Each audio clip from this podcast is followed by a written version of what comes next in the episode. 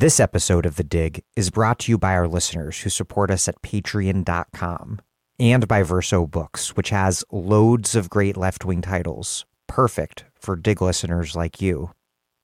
One that you might like is Girls Against God by Jenny Hval, translated by Marjam Idriss. At once a time traveling horror story and a fugue like feminist manifesto, this is a singular, genre warping new novel from the author of the acclaimed Paradise Rot. Jenny Hval's latest novel is a radical fusion of feminist theory and experimental horror, and a unique treatise on magic, gender, and art.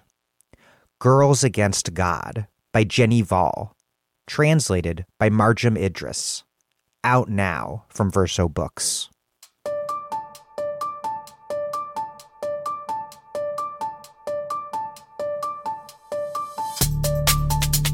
Welcome to The Dig, a podcast from Jacobin Magazine.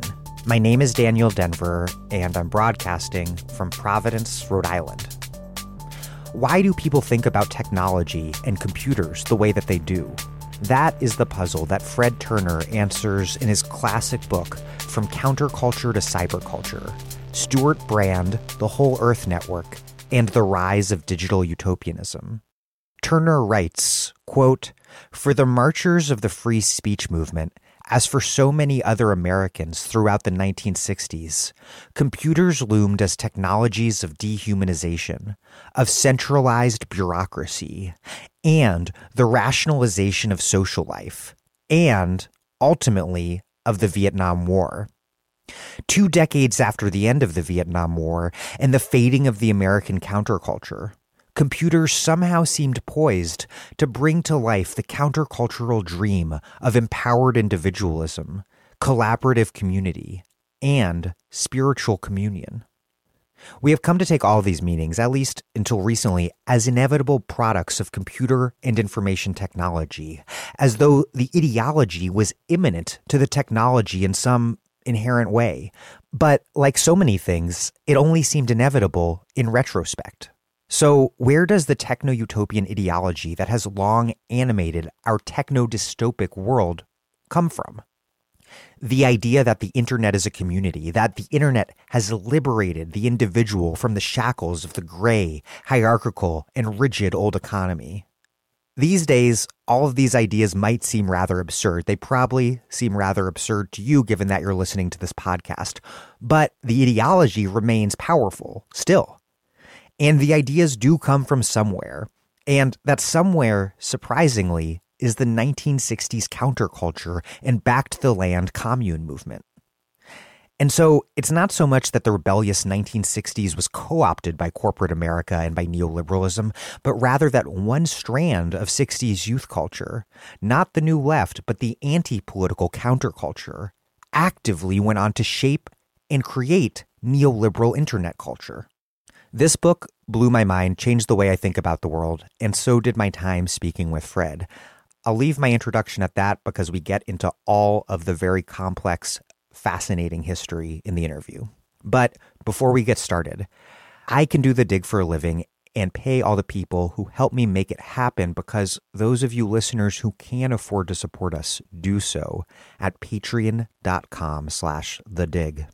It's those contributions from those of you who can afford to support us that allow us to offer everything for free with no paywalled episodes.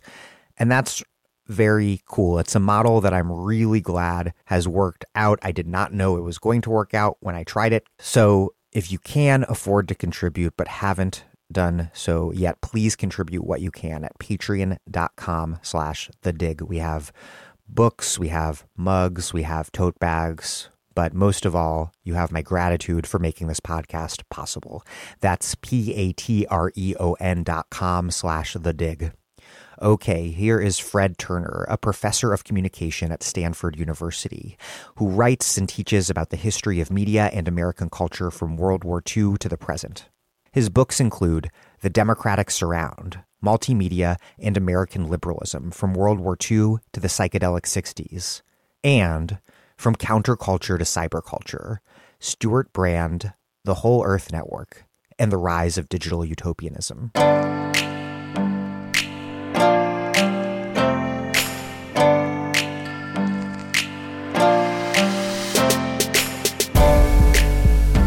Fred Turner, welcome to The Dig. Oh, thanks, Daniel. Very nice to be here. Before we get into your book's history, let's start by explaining the world that this history explains. What was this techno utopian political culture that took hold by the mid 1990s alongside the mass adoption of personal computers and the World Wide Web, and that remains with us in so many, many, many, many ways? What was it emerging at that time, and how has it shaped our economics, politics, and society? Yeah, so in the mid 1990s, you know, that was just when the World Wide Web had come online about 1993 a strange set of assumptions had come together. You could see that the, the, the confluence most clearly in Wired magazine, enormously popular, um, brightly colored, pseudo psychedelic, libertarian, and available on every CEO's coffee table to signify that they were up to date. Anyhow, inside Wired magazine, what you could see was a coming together of countercultural idealism from the 1960s, a kind of dream that we would build societies based on shared mindsets, that we would find technologies that would enable us to connect intimately in ways that were impossible otherwise, with a, an intensely libertarian political ethos and a very intense profit seeking corporate ethos. In the world of Wired magazine, as in the world of all things digital in the late 1990s, it looked like well funded startups, collaborative, flexible, networked organizations would bring about a different kind of society, a new kind of society, a happier kind of society, one that would do away with bureaucracy, do away with the white collar man, and make it possible for us to finally live complex, integrated lives where work and play were, were one thing. Of course, in the Zoom era, work and play coming together has an entirely different meaning.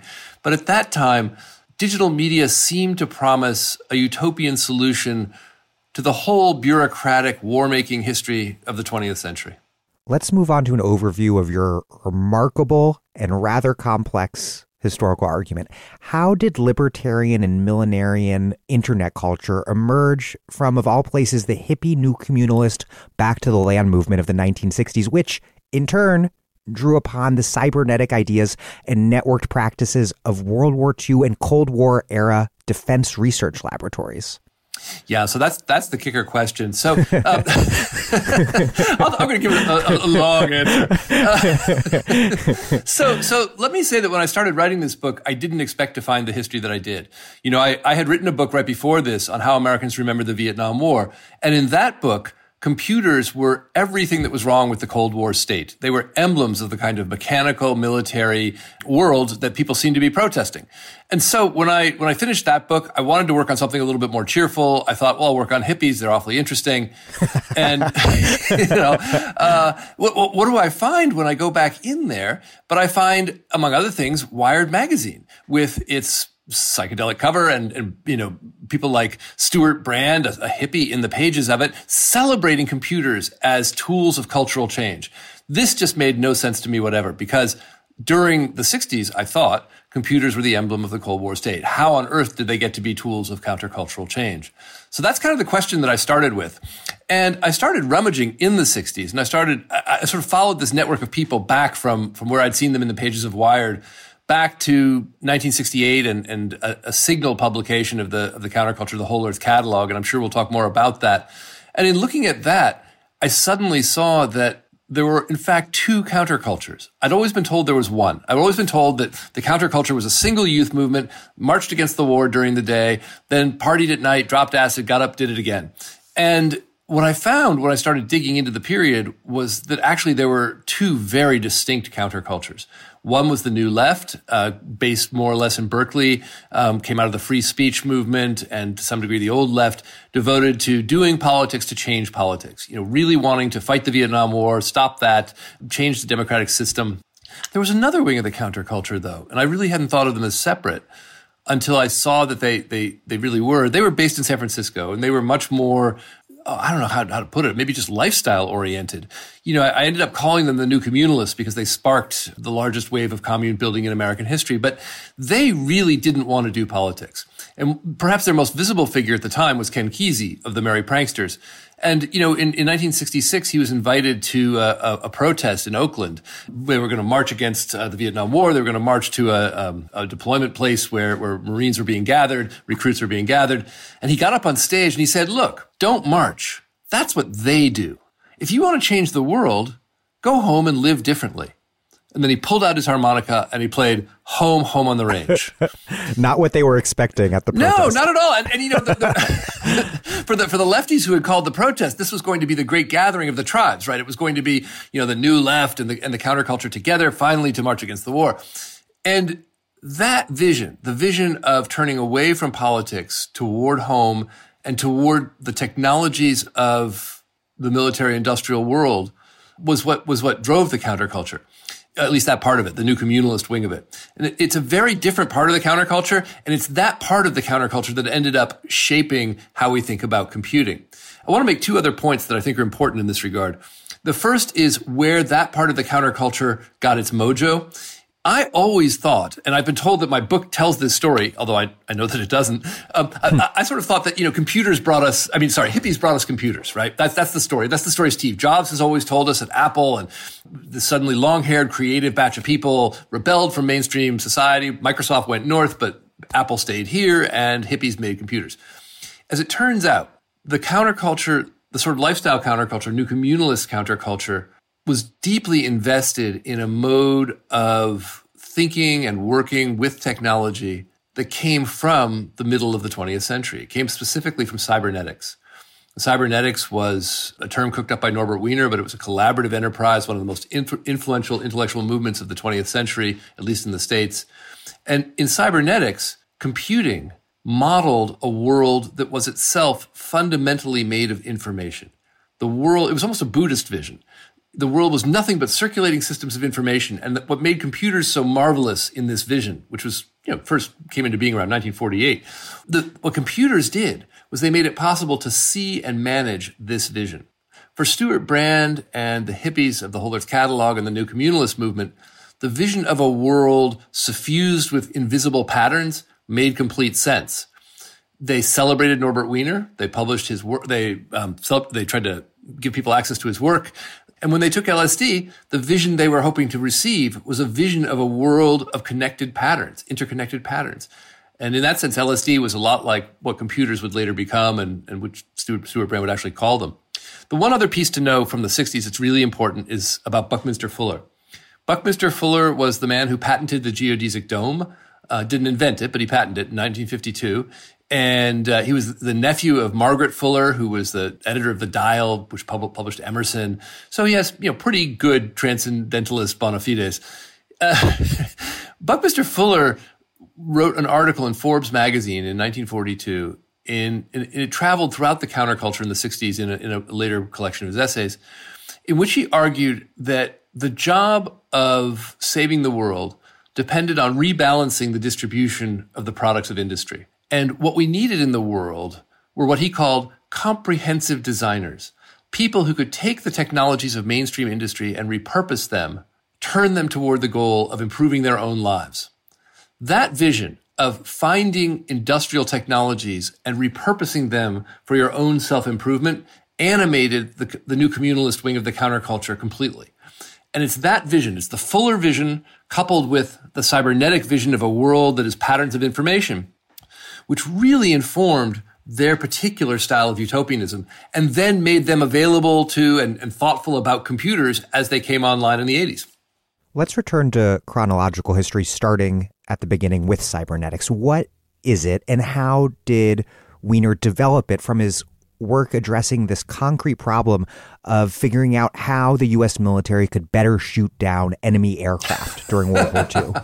I love it. Yeah, so Norbert Wiener was quite a character. He had um, uh, he had a huge belly, and he used to to wander around uh, MIT's campus belly first, um, and poking his his head and his belly into the the doorways of different scientists. And he was famous for these Wiener Wienerwigs, Wiener walks. Um, he was a child genius you know, he had been a mathematician all his career, and during World War II, he wanted to help out. So he was given an assignment to help um, figure out how to shoot down enemy airplanes. The problem was actually kind of a complicated one. You had human beings using a weapon, the anti-aircraft gun, to shoot down an airplane that was another machine, which was in turn piloted by another human being. And with each of those elements, there was a degree of unpredictability. In order to shoot down the airplane, you had to know more or less where it was going to be in a second or two after you fired the gun. Wiener's insight was that you could model that process and predict where the aircraft would be using mathematics. it sounds hokey now. It's like, you know, of course that's a math problem. But in that vision was the vision of mathematics as a system that could unify the human and the machine and describe the um, behavior of both equally.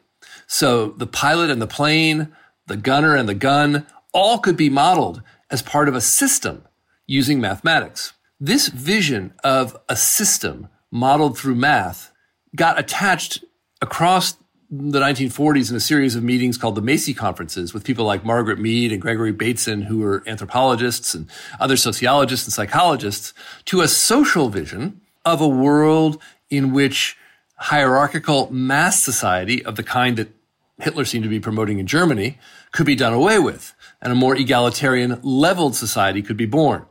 Wiener's genius, when he created cybernetics, and the first the first statement of cybernetics that went public was 1948 when he published his book Cybernetics, and the second one, the one that really shook up the world, was a book called The Human Use of Human Beings from 1950.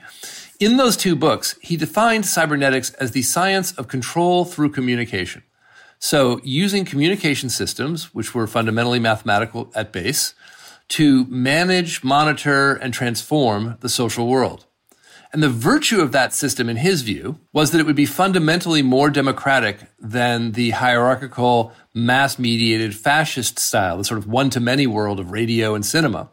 Because in that world, each element in the global system, each human being, each machine, would act independently, seek feedback from other elements in the system, and out of that process of independent individual feedback seeking, order would emerge. That order would be fundamentally more democratic because it would have emerged precisely from the efforts of many free individuals. To make sense of man and machine in the same math problem, though, I, that required reducing one of the two to the, the other, and Wiener reduced humans to machines, if, if I read your argument correctly.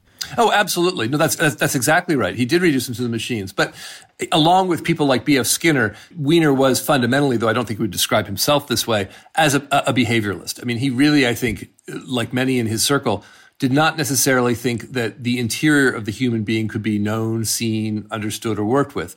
What you could work with and know, at least in the problems he was working on, was the behavior of humans and machines. And since they both behaved, they could be made equivalent the consequences of that for our idea of what it means to be human have been extreme. You know, Katherine Hayles has, has written a book called How We Became Post-Human that, that addresses that problem.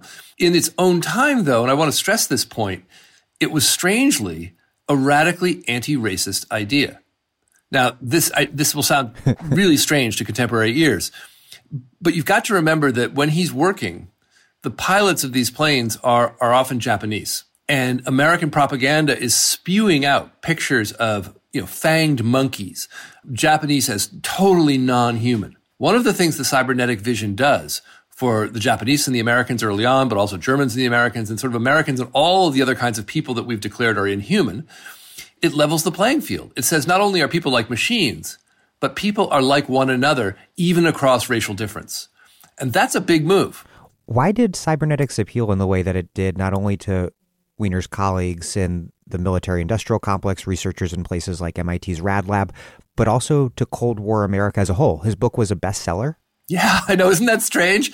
Especially the, the, the, first book, Cybernetics, is, is about 50% mathematical formulas, which are utterly unintelligible to me and to most of my friends. And I'm, I'm perfectly capable, you know, in math. And yet that book sold like crazy. I'll tell you what I think it was. I, I think that he managed to offer Americans a vision of a kind of technocratic, scientific, technology driven order, social order that would free them, as it seemed to have by the end of World War II, from the threat of fascism, from the threat of hierarchical domination, and give them entree into a world in which, as people wrote at the time, their intellectual abilities would be enhanced, their freedom to move would be enhanced, they would become more independent, more individuated, thanks in part to their engagement with and resemblance to technology. And that's quite a vision. And I think it was very attractive. To understand the full attraction, that you've got to remember where America was just seven or eight years before Wiener started publishing these, these works. In the 30s, we were at best a second world country.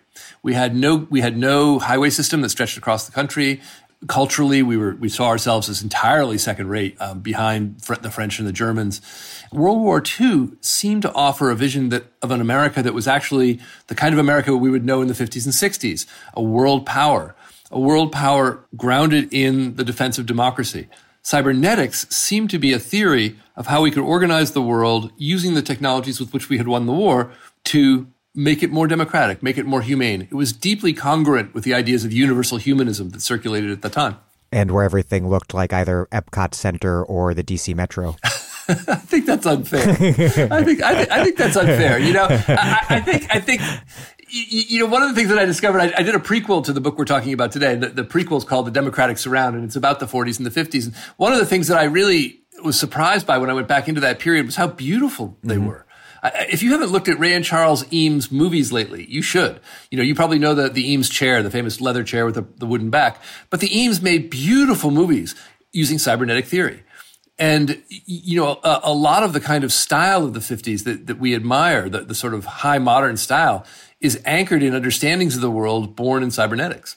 Well, you write that Fuller believed that information systems would allow for the efficient coordination of production, distribution, consumption. And that's something that socialists, including famously Salvador Allende's government in Chile, have looked to cybernetics for.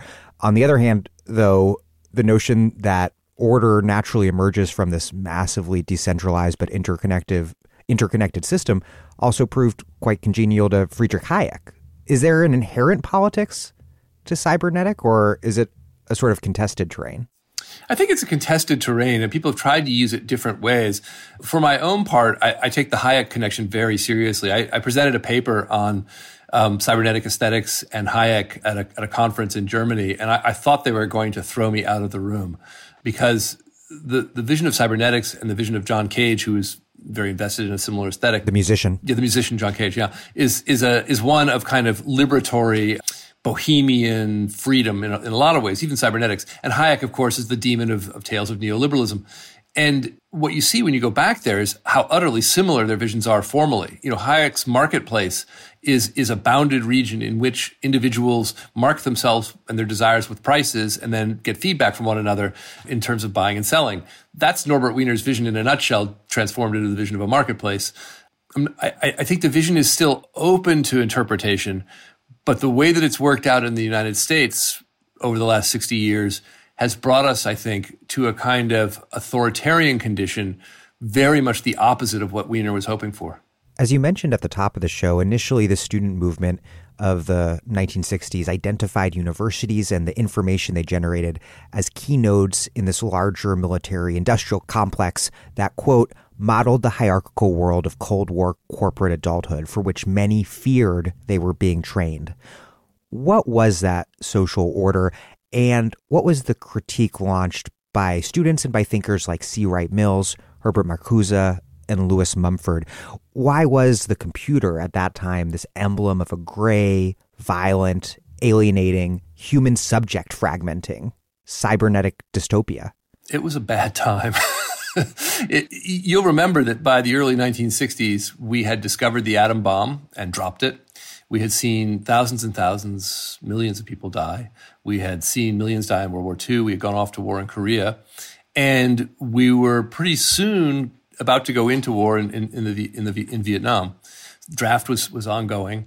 And I think that the, the children of the early 1960s faced a weird conundrum on the one hand, they looked to adults around them and they saw men and women in suits, these sort of white collar beings who seemed to be psychologically super constrained. They seemed to be buttoned down. They seemed to not know themselves. They seemed to be almost cogs in these great mechanical social systems.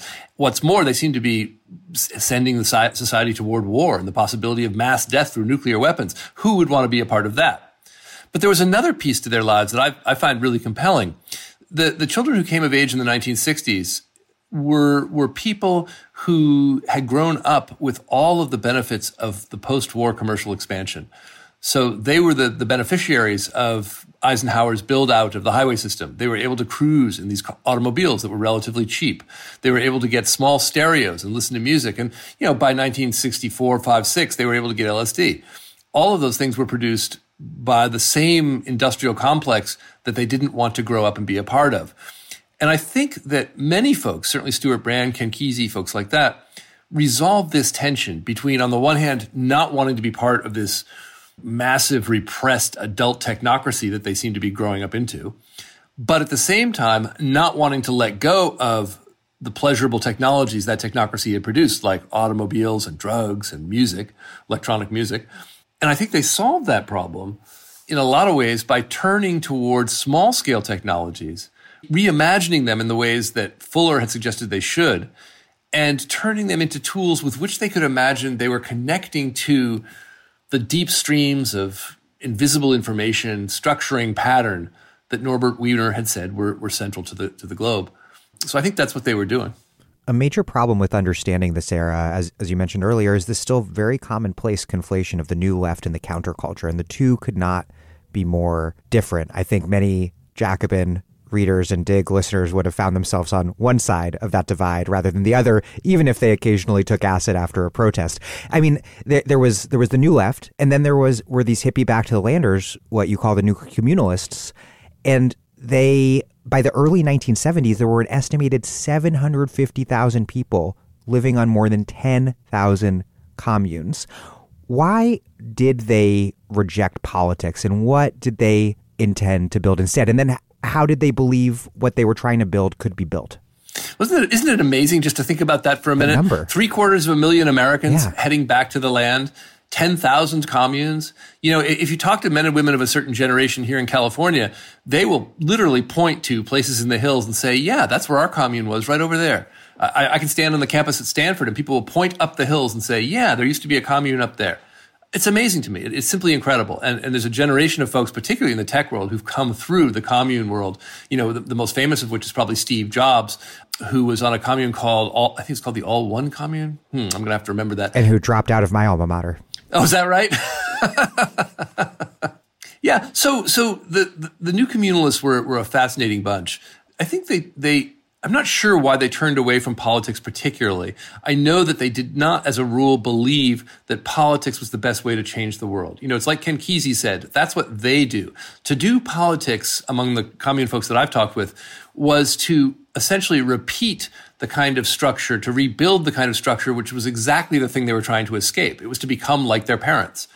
You know, folks on the new left, um, I'm thinking now of the founders of Students for a Democratic Society, they believed that forming parties, writing manifestos, marching, all the things that you do to do politics would in fact reform America and that they would make America more democratic and, and de- democracy itself would be a representative process anchored in institutions, just changed institutions. The, the new communalists, on the other hand, really distrusted institutions entirely. They trusted personal experience. And when they headed back to the land, they hoped to build societies organized not around politics, very particularly not around bureaucracy or rules, but around shared consciousness. They bought into Norbert Wiener's vision, Buckminster Fuller's vision, and transformed it into a kind of alternative to politics. In this vision, you would build a commune, you would get together, you would ostensibly kind of share your mind, share your vibes, you would drop acid to be able to see the same vibes. Now, one of the reasons I got excited in this project when I was researching it in the beginning was I thought, oh, great. I spent all this time looking at the Vietnam War. And now, I, you know, I, will look at hippies and I'll go to these communes and it'll be really friendly and nice. And lo and behold, um, you know, the, the communes turn out to be just as bad as suburban America. So the communes turn out to be places where it's kind of rule by cool. You take away bureaucratic regulation and you no longer have a, a way to negotiate the distribution of resources. What you have is mostly male leaders saying things like, oh man, you know, you don't want to share your inheritance? That's just uncool. That's just uncool. and, you know, I had this sort of revelation where I was talking with Lois Brand, who was Stewart Brand's wife in, in the 60s and she said, yeah, we used to go to these communes and Stewart would go to the, the main room and, and talk about, quote, important things. While me and the women, we'd go to the back room and put bleach in the water to keep people from getting sick. And, you know, I, I, can't tell you the number of pictures I've seen from the communes of, you know, hippie ladies with long flowing hair, bare feet, pregnant, or carrying loaves of bread. I mean, it, it's a place where the kind of most um, heteros, heterosocial norm, norms of the suburbs were replicated. Let me also say there were places that tended to be racially segregated. It, what, I think I don't think anyone would have said, "Oh, we don't have black people here," and yet I think they would have said, you know, uh, I don't know, just a little bit different, right? I mean, it's just easier to work with people like yourself. And, and I've actually heard that actual phrase used. By and you quote Stewart Brand saying something like, you know, they got to do their own thing and we got to do our own thing. We can't have other people telling each other to do things. So, you know, just this right. sort of weird hippie rationalization of profound segregation yeah, recapitulating but, itself within the commune environment. Yeah, but but let's not let's not let ourselves off the hook there. You know, I, I think that you're absolutely right. But that that kind of hippie segregation of you know finding networks of people like yourself is the driving impetus behind Facebook. Yeah. It, it, it's yeah. a lot of the way that we live our lives. You know, p- part of what's on offer to our generation is the chance to build networks of friends you know, who are pre-segregated by by their kind of culture. In terms of the gender relations, you wrote, quote, they did not so much leave suburban gender relations behind as recreate them within a frontier fantasy. I mean, that was fascinating. What was even more fascinating was you pointing out that that's extremely unusual in the history of American communes. Typically, commune, and there's been all sorts of moments of communal experiment in in U.S. history, but typically they are far more gender heterodox, heterodox and egalitarian, but not the new communalists. No, not the new communalists, and it was that was a, a, a really dark surprise for me. It was not what I expected. You know, in some ways, if you look at a commune like the Oneida commune or, or other much earlier experiments, you know, frequently they have a kind of religious ideal that is you know quite different or quite opposed to the mainstream society out of which they've come the reverse is true for the for the new communalists. For the new communalists, what could be more mid-century American than the desire to go get a piece of land, build your house on it, and live together free from the oversight of the state or the corporation? I mean, that's that's that's the suburban dream as well. So no, so I think it's very common. And gender relations were were really really square, you know, really just astonishingly square in this period. And uh, and what could be and what could be more American than embracing the frontier myth? As they did. They celebrated this entirely caricatured, caricatured image of both cowboys and Indians in this imagined past, all while ignoring the actually existing people, like, let's say, Mexicanos in New Mexico or something like that, who actually inhabited the rural areas that they were settling. And there's some fascinating and revealing quotes from your book. Brand wrote in his journal in 1964, quote, Americans dwelling in the wilderness of changing eras are relearning to be natives from the most Native Americans, the Indians, studying with new clarity the ancient harmony of a shared land heritage. Another figure, Gurney Norman, wrote that indigenous people, quote, are joined by others who qualify as Indians of a sort by virtue of their skills, which allow them to function as teachers as shaman. They also considered themselves beyond and better than indigenous people, a synthesis of sort of like Indians and engineers who embodied these, I don't know, like Jungian archetypes uh, that you cite the cowboy nomad or the long hunter. How, how did this settler colonial mythos, maybe for this generation, you know, uh, gleaned from television, date, you know, television shows from their childhood or certain sorts of of cowboys and Indian books. How did that inform the communalist sense of superiority and separation? Was this just Teddy Roosevelt with geodesic domes and LSD? Wish I'd thought to write that. Um, you know, I, I don't know. I, I, I, think that this this group was really raised on 1950s American mythos. Uh, you know that we were the cowboy country. Uh, spaghetti westerns were the norm. Um, they were raised in that world. I think they were trying to put together their freedom in the only terms they had really seen, which which were these kind of Western terms. They were absolutely, um, I think, blind to the ways that they were recapitulating the colonial activities of earlier generations of Americans. You know, they would talk about the land that they were moving to as empty and as free well, no, it wasn't. They bought it from people. Um, there were people around the land who were usually people of color, one kind or another, uh, Native Americans, um, Mexican Americans, and they lived quite separately from those folks. And they did see themselves as more attached to the future, more in touch with technology. And on the one hand, you know, Native Americans in particular seem to offer a, stereotyped model of, of individual freedom, of, of, of knowing the land, of, of having that kind of intimate knowledge while at the same time, I think folks in the counterculture, the new communalist counterculture, I, although I doubt they would admit it, saw Native Americans as they actually were as somehow out of touch and lesser. Um, you know, you mentioned the nomad, you mentioned the cowboy nomad, and I, I actually brought with me um, a little passage from the Whole Earth Catalog in which the cowboy nomad is described, and I, I, I think it's worth reading. It's really, really incredible. So this is this is from 1969, a supplement to the Whole Earth Catalog, which we'll talk about in a little bit.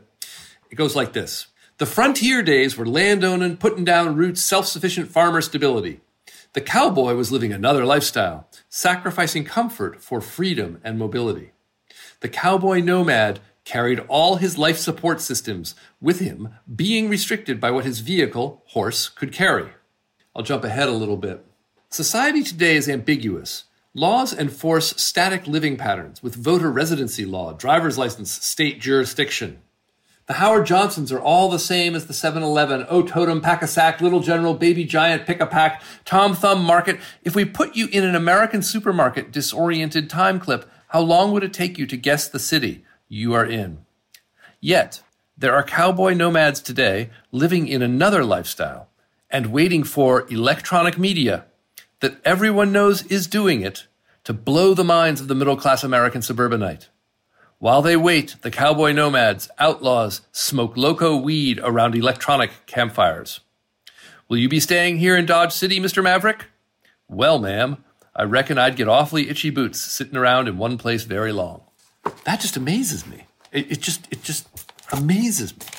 And it's amazing given that every single Apple store on earth today is utterly indistinguishable and that we all inhabit a totally identical virtual space in these mega platforms. Oh, oh, without question. And I, I, something I, I, think that you've just put your finger on that's critical to understanding the impact of the counterculture on our lives, and uh, particularly on the tech world and our lives, is that you can hear in that cowboy nomad passage that they are rejecting and attacking their parents, the middle class, because most of these folks are young, white, college educated or could be. And they are attacking a kind of the 7 Eleven world, the lower class version of the marketplace. But at the very same time, they are embracing the modes of living and the technologies that are rising in the society. The, the independence, the small team collaborations, and literally the computers that are coming to be powerful in the society at large. Moreover, they aren't against business. They're just against 7 Eleven you know, when Stewart Brand sets out to help the commune folks of the late 1960s, early 70s, what does he choose as his vehicle? A catalog. He makes a catalog. For Brand and the people around him, business was a good way to change the world. Politics were bankrupt, but business was great. You know, one of one of Stewart Brand's best friends is a, a man named Paul Hawken, and you might know him through Smith and Hawken, um, the garden tools. He was the founder, I believe, of the Erewhon grocery chain there were a whole slew of hippie businesses in the 1960s. And they were there, I think, because the hippies who founded them believed that business could change the world in a way that, you know, uh, politics just couldn't. And as we know now from our own time, this idea of building, you know, individuated businesses, entrepreneurial businesses, being cowboy nomads in the business world has become sort of a stereotype. And this reminds me of the exact sort of opposite new left iteration of this sort of thing taking place in the 60s in West Philadelphia, where I used to live, where there was this huge thing called Movement for a New Society that built a number of urban communes and built a cooperative gro- grocery store, Mariposa, that's still there, a cooperative business rather than a for a normally privately owned for profit business. And those people in the movement for a new society embedded themselves in urban social movements of the era. And, and and that's exactly right. And, and and there were a number of communes like that whose influence also still persists. Unfortunately, I think they were not the major, not the majority. You know, the communes that lasted tend to be either integrated in the way that you just described into the larger community, or or more often they tended to be deeply religious or to have authoritarian leadership. The the communes that or sometimes I, both, I guess, or sometimes both, right? Yeah. uh, the the communes that I studied know, didn't last very long. You know, by, by 1973 or so, 74, most all of them were gone. They lasted a year or two precisely because shared consciousness is not a very good way to organize a society. Let's get into the Whole Earth catalog. What was it? Who was Stewart Brand? And what role did the catalog play in the new communalist movement? Not only the new communalist movement, but also for a broader set of less hardcore counterculturalists, people like my parents who stayed in school, never dropped out, attended dead shows. They never truly dropped out, but they could vicariously do so through the mm. catalog. I'll never forget in the small town I was in when I was about 10 years old. I wandered into the hippie bookstore in the one little tiny sort of mall that we had, and I found the Whole Earth catalog, and it blew my 10 year old mind. So, the Whole Earth catalog was created in 1968 by Stewart Brand and his wife at the time, Lois Brand. And they were living here in, in San Francisco, more or less on the, on the peninsula. He had gone to Stanford, Brand had gone to Stanford.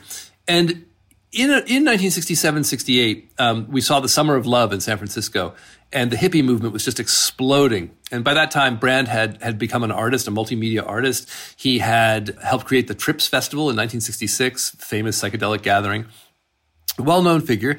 And he was seeing that his hippie friends were sort of being watched by the larger world, and they were starting to leave the city. They were starting to head back to the land. And he wanted to help them. His father died and left him a small amount of money and he began trying to figure out how he could use that money to, to help his friends. And he began to hit on the idea of a catalog, um, particularly thinking about LL Bean. LL Bean was, was his model.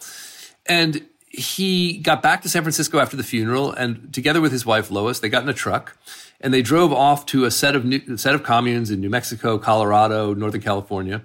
And they brought with them a kind of mimeographed sheet of things they thought that people might want to buy on a commune, you know, shovels, that sort of stuff and they got a lot of ideas. They were not trying to sell goods. This is really important. What they were trying to do was create a catalog that would show people how to get goods for themselves. And that was the first Whole Earth catalog. They came back to Menlo Park, the edge of the Stanford campus, and they created a catalog. The first one came out in the fall of 1968. It was about 65, 66 pages. And it contained tools that they thought people would need access to you know, to, to, to, form form a commune. Now, if I were heading to a commune, if I were going to start a, a farm based commune, I know what I would want. I would want shovels and backhoes and a water system, but that's actually not what's in the catalog. This is what's so interesting. The catalog is about eighty percent books, including books on cybernetics, a picture of the first Hewlett Packard calculator that was called a personal calculator, an individual calculator. You know, things that you might never need on a commune to actually do the work of living there but which were in fact exactly the kinds of tools we were talking about earlier, tools that could be used to reveal the hidden system of the universe and open up the kind of shared consciousness on which the new world of the communes and their new social order would depend. So, catalog gets produced twice a year um, until 1972. There are quarterly supplements that come out, and each iteration incorporates the iter- the previous iteration. So, by 1972, the last Whole Earth catalog is 400 pages long and it stops then, but it periodically gets gets revivified. Brand goes on to do other things. But the catalog was an inspiration, particularly to the tech world, but but to all kinds of folks. It offered it was extremely popular. Oh, it was extraordinarily popular. You know, if you'll hang on just a second, I'm going to get my catalog because I think there are a couple of passages that are worth quoting. Give me just a second. So, fall 1969 catalog. On the inside of every catalog, there was a description of what it was for and what it was meant to do. This is the function, it says. The Whole Earth Catalog functions as an evaluation and access device. With it, the user should know better what is worth getting and where and how to do the getting. So people would suggest a tool, and then there would be instructions in the listing about how to how to get the tool. But I, am looking at the table of contents, and I, my mind is just blown. There are one, two, three, four, five, six, seven categories. The first and most important is understanding whole systems. Uh, there's shelter and land use, industry and craft, but there's also nomadics and communications. I see Understanding Media by uh, Marshall McLuhan, Cybernetics by Nor- Norbert Wiener. I see a, a, McKee key, a McBee key sort system, an early kind of computing thing. designed for a Brain, another cybernetic book. Now, what's the purpose of this? Why these kinds of tools? Well, being Stewart Brand, um, he actually wrote out the purpose of the catalog as he understood it at the front cover. He says this We are as gods and might as well get good at it. So far, remotely done power and glory, as via government, big business, formal education, church, has succeeded to the point where gross defects obscure actual gains. In response to this dilemma and to these gains, a realm of intimate, personal power is developing. Power of the individual to conduct his own education, find his own inspiration, shape his own environment, and share his adventure with whoever is interested. Tools that aid this process are sought and promoted by the Whole Catalog. The vision here is, is a vision that seems entirely appropriate to a wealthy America of the 1960s, to young white folks who you know could be in college, may soon be in college, maybe were in college. They are as gods. They have access to an array of technologies like nothing human beings have seen before. Some negative, of course, like the, the, the nuclear bomb. They are as gods and they've got to get good at it. Well, what does that mean? That means using tools to build societies around a shared consciousness of this kind of swirling global circulation of information. And that's what the catalog was for. Now, the catalog became a model for people like Steve Jobs or Alan Kay, both of whom are critical to the computer industry. Steve Jobs at Apple, Alan Kay goes on to design um, a series of things that are now in your laptop. And for those folks, the catalog looked, as Steve Jobs famously said, like an early version of Google. It's, it's a paper bound search engine that empowers you to become ever more yourself by means of consuming, by means of seeking, searching, buying. And the Gods brand refer the Gods brand was referring to that was Fuller's comprehensive designer. I, yeah, I think they, they I think right. They, what, what would make you like a god was being a comprehensive designer. It would you might be a mere mortal in your fleshy body, but if you could access the technologies of the industries around you and repurpose them for the divine mission of making yourself ever more who you were, then you would in fact become a god. I think there was another sense in which he meant it as well, which was we as a species are now in a place where we're dropping bombs that could literally destroy the earth. And I think that's something that's, that our time has, has underplayed about the 60s. It's only 20 years from the moment when we dropped the first atom bomb and when it looks like, you know, we might just have bombs raining down all around us and the earth might die out. And I think he senses that kind of power as well. How did cybernetics and systems theory make their way into Brand's life and into the counterculture more generally? Was it directly through Wiener or was it Wiener as read through Buckminster Fuller or or how? Ironically, it's through the art world, um, which is not the place you would you would expect to see it. So, so Wiener is extremely popular um, from from 1950 forward. Um, you know, he's taught in many universities. It'd be hard to avoid. His ideas shape political science, sociology, anthropology. So, so he's sort of everywhere. He's sort of in the air. Brand encounters his ideas, though, very specifically by by participating in an art group called USCO, the US Company, a psychedelic art group based in New York in the early 60s, devoted to producing um, you know, multimedia light and sound shows that caused you to appreciate your oneness with the other beings on the earth. Their posters would say things like, We are all one, all one, all one. So Brand worked with them.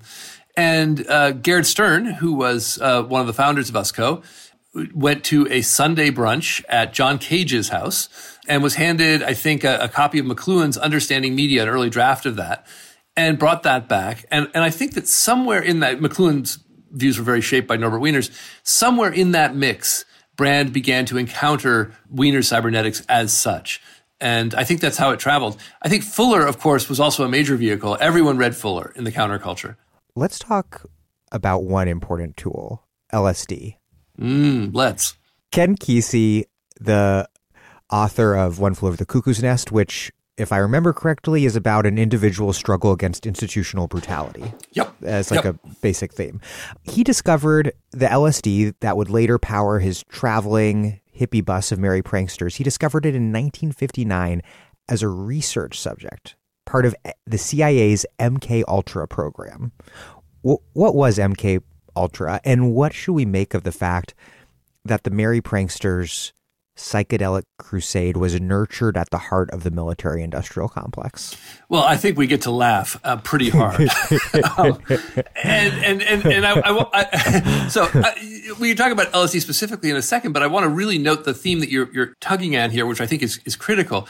We often imagine that the, the hippies of the 1960s were rebels, and in many ways they were. But they were rebels in terms that had already been set in large ways by the military industrial complex. We've already mentioned several of those ways. The collaborative, flexible styles of the research world of Norbert Wiener and cybernetics, the frontier orientation of the kind of military colonialism we were engaged in at the time, and now uh, MK Ultra. Oh my golly. Okay, so MK Ultra um, was a, a, secret program to see if um, LSD might serve as a truth serum. It, was administered in Veterans Administration hospitals here in California at the Menlo Park VA. Or maybe the Palo Alto VA, I'm sorry, I forget which one. And that's where Kesey took his first LSD. It's also where Stewart Brand took his first LSD you know, I've actually read Stewart Brand's account of his first trip. Um, it's it's wonderful. It's in his diary, and it's just marvelous. So he goes to a lab, and um, he doesn't. They don't give him a tab of acid as they might now. They shoot him up with it. They give him a shot. And they come back, they, they chat with him for a while. They come back and they, they visit him, and he has visions of different kinds. And they and, and they come back and they ask him how he's feeling, and he says, "Very thing." I've always enjoyed that, just very thing. Um, anyhow, they must have given him an enormous dose because he was high for three days. What's intriguing to me about about Brand and Kesey's experiences with LSD, and Kesey's written about his as well, was how they read them. You know, I I, I don't think I'm revealing secrets by saying that that like many in my generation, I've taken LSD as well, and I, I have my, like fewer people in my generation. I yeah, think. is that right? Uh, that's well, funny. I, I, I, think it's my generation's a little bit more mushroom and MDMA in ah, their, in their in their narcotic background, in their right, drug background. Right, right, both both mellower and slightly more cautious. I, I kind of like that. Um, yeah, so so so certainly when I, I did my LSD in the late seventies, early eighties, it, it was a thing that you did very intimate, very powerful, very important, very emotional. You did it with your friends. It was intense, but it wasn't political and when when Brand and Kesey talk about their experiences with LSD, they describe a kind of masculinity change. Uh, talks about this being uh, the end of his long, this is his exact words, long personal nightmare. Night spelled K N I G H T mare.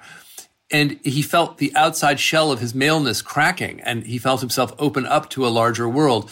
Brand had similar kinds of accounts, and, and what I'm trying to say is that for these folks, LSD was a way into a world that looked exactly not like the black and white bureaucratic militaristic world of mainstream America. It looked colorful, playful, and yet also aligned with the invisible forces of order that cybernetics had revealed, that the military industrial world had revealed. And it even came to them as a liberating technology from the institutions they were ostensibly seeking to escape.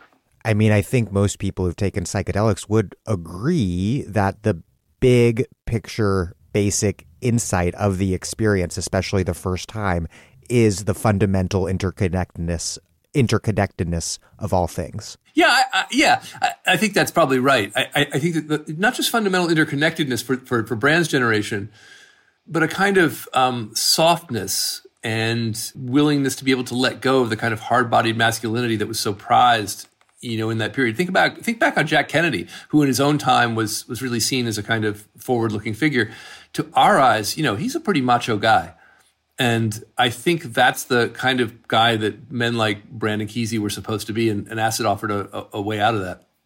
After the collapse of the communes, a fascinating debate over the ethics of colonizing space surfaced a dissident element within the whole Earth network. People like Wendell Berry, who opposed Brand's techno utopianism.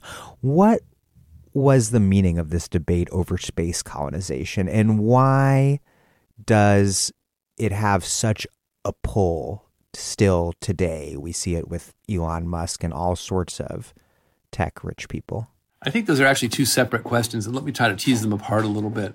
So, so the space colonies debate breaks out in the early '70s, in, and you know this is toward the end of the NASA program in in the iteration that it in the form that it takes then, Stewart Brand is working with Rusty Schweickart, Schweickart who's a, an astronaut, and they are actually presenting to Congress. They're getting funding to imagine this world. They're working with NASA's one of NASA's artists to paint space colonies. In that vision, I think that vision was actually almost like NASA sponsored communes. The, the vision was one of colonies in outer space within which people would be able to live these sort of nature centered, free lives. You know, Earth might be going to hell. We might destroy it. We might turn out to be bad gods and blow it up. But if we could get to space and build the right kind of space colonies, we would be free there. Now that vision is, is, is, you know, sort of in a lot of places in America at that moment. You, you might know the biosphere movement, you know, the biosphere one, biosphere two, you know, the idea that we could put people inside these terraria and, and allow them to kind of grow and, and be whole systems. you're probably too young to have had to have a terrarium growing up, but in, in my generation, you had. No, I you did. did. Oh, see, did. see, see. I, I, I'm I'm born 1982, uh, so I think the 80s maybe they were, they were still, still around. It's great. So yeah, I'm born 61, and let me tell you, terraria were the thing. And what, what, you were supposed to get from having a terrarium was the understanding that a, a closed system could take care of itself. And the space colonies movement, such as it was, I think was terrariums on steroids. The idea was that you could build in outer space a closed system that would be better than what you had here on Earth and, and would free you from the need to really worry about what was, what was here on Earth. It was the kind of thing that sort of seemed possible after five years of LSD. um, now, I, I, want to distinguish that from the, the space programs of Elon Musk and others. Um, there is sort of sometimes that space colony imagining what I see in the valley now. So I live in Silicon Valley, and and I I live two miles from NASA, and this is right in my neighborhood.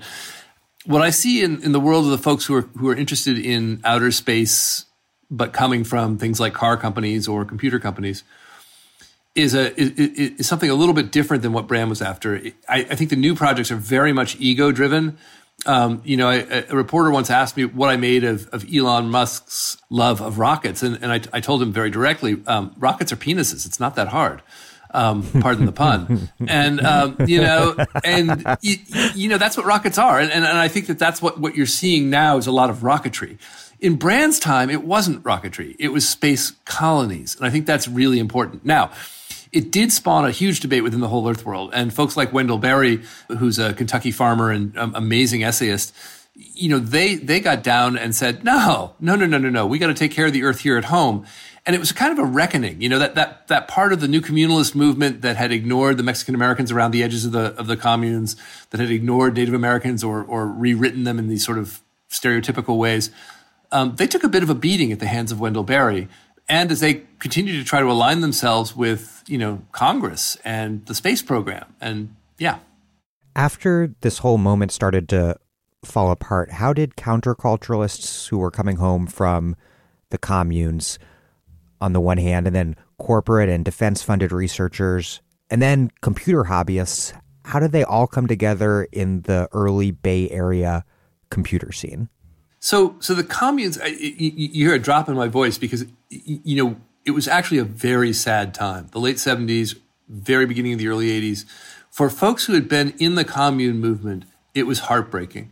You know, they really thought they were going to change the world.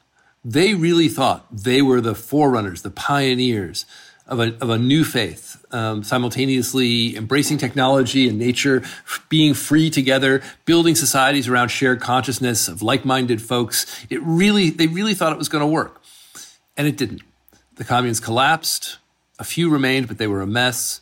And as we come to the late 70s and early 1980s, they need work. These are these are pretty well educated folks generally, and they need work. They're starting to be in their 30s. They need work. And what industry is bubbling up here in Silicon Valley but the tech industry? You know, until that time, it had been mostly large defense contractors. And but by the early 1980s, all kinds of small firms are starting to bubble up doing computation of various kinds. And people come back from the communes and they go to work in those firms. And Stewart Brand is still here. You know, he's very famous. He has a lot of cultural legitimacy. He's very cool. He's written for Rolling Stone. He's been profiled in you know pretty much every major American newspaper by this time. The Whole Earth catalog sold more than a million copies at the end of the day. So Brand himself is still a countercultural hero. He's still here. He, found, he founds a publication called Coevolution Quarterly. So we come into the early 80s, companies like Apple are being founded, other other tech firms are bubbling up and emerging around him. People are getting work there, and suddenly, a guy named Steven Levy goes and meets another guy named Kevin Kelly, who both of whom become very important figures in contemporary tech.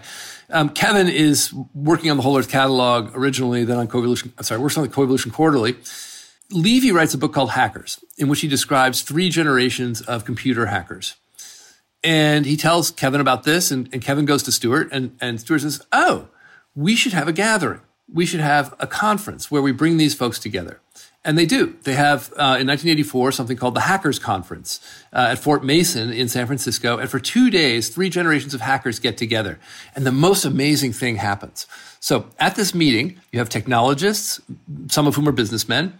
You have Stewart Brand and the Whole Earth Catalog crew, most of whom are former commune folks, and you have reporters whom Stewart Brand has invited, you know, so that the word gets out. And what happens? They start talking to each other, and the computer folks begin to adopt the self understanding that the hippies have. The computer folks begin to say, oh, you know, actually, like I'm making this software and, you know, I'm actually kind of changing the world. I'm actually kind of like a hippie. I'm, I'm a hacker.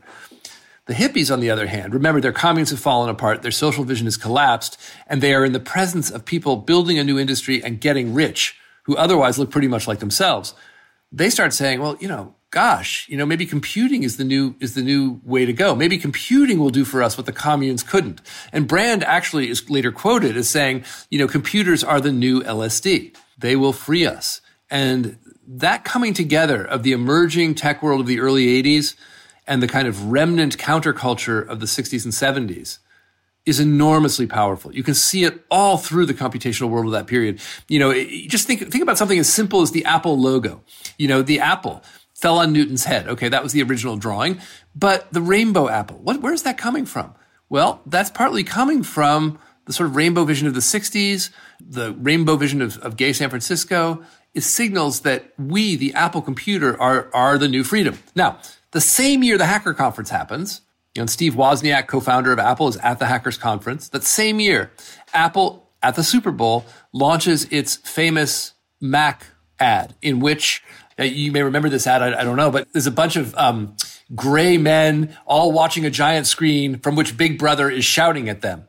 And then from back of, from the back of the auditorium in color, the only person in color, a beautiful blonde woman in a red and white pair of shorts and t-shirt with a giant hammer runs down the aisle and smashes the screen with the hammer. And then goes to black and says, then you see a sign that says Macintosh. The reason that 1984 won't be like 1984 by 1984, she destroys Big Brother. She destroys Big Brother precisely, and the, and the computer becomes the tool that destroys Big Brother, and and and that's the dream of the counterculture. The dream is to develop a tool of consciousness transformation that can be used by individuals for the purpose of destroying mass society, and Apple leverages that promise. And just to underline this really key argument of yours, this is not an inevitable product of computer technology this is a product of concrete social worlds becoming networked to one another. Oh, absolutely. This yeah, this has you know, computers could be many different things. There is absolutely no reason that they should be read as quote personal technologies. And and I want to be even more specific about how com- how these worlds are coming together. What's happening here is what sociologists call legitimacy exchange.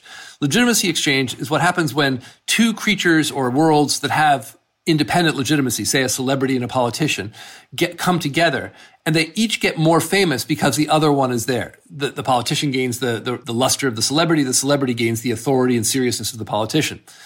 When the counterculture and the tech world come together, the tech world is still dramatically uncool it still has that reputation from the Vietnam era of being the tool builders for the military state. I mean, things were so bad during the Vietnam War that at the AI lab at MIT, they, they built a, a bulletproof glass wall in case the hippies attacked. That's how scared people were in the 60s who worked on computing. Now, in, in the early 80s, wow, they were hanging out with Stewart Brand, the guy who'd been in Rolling Stone.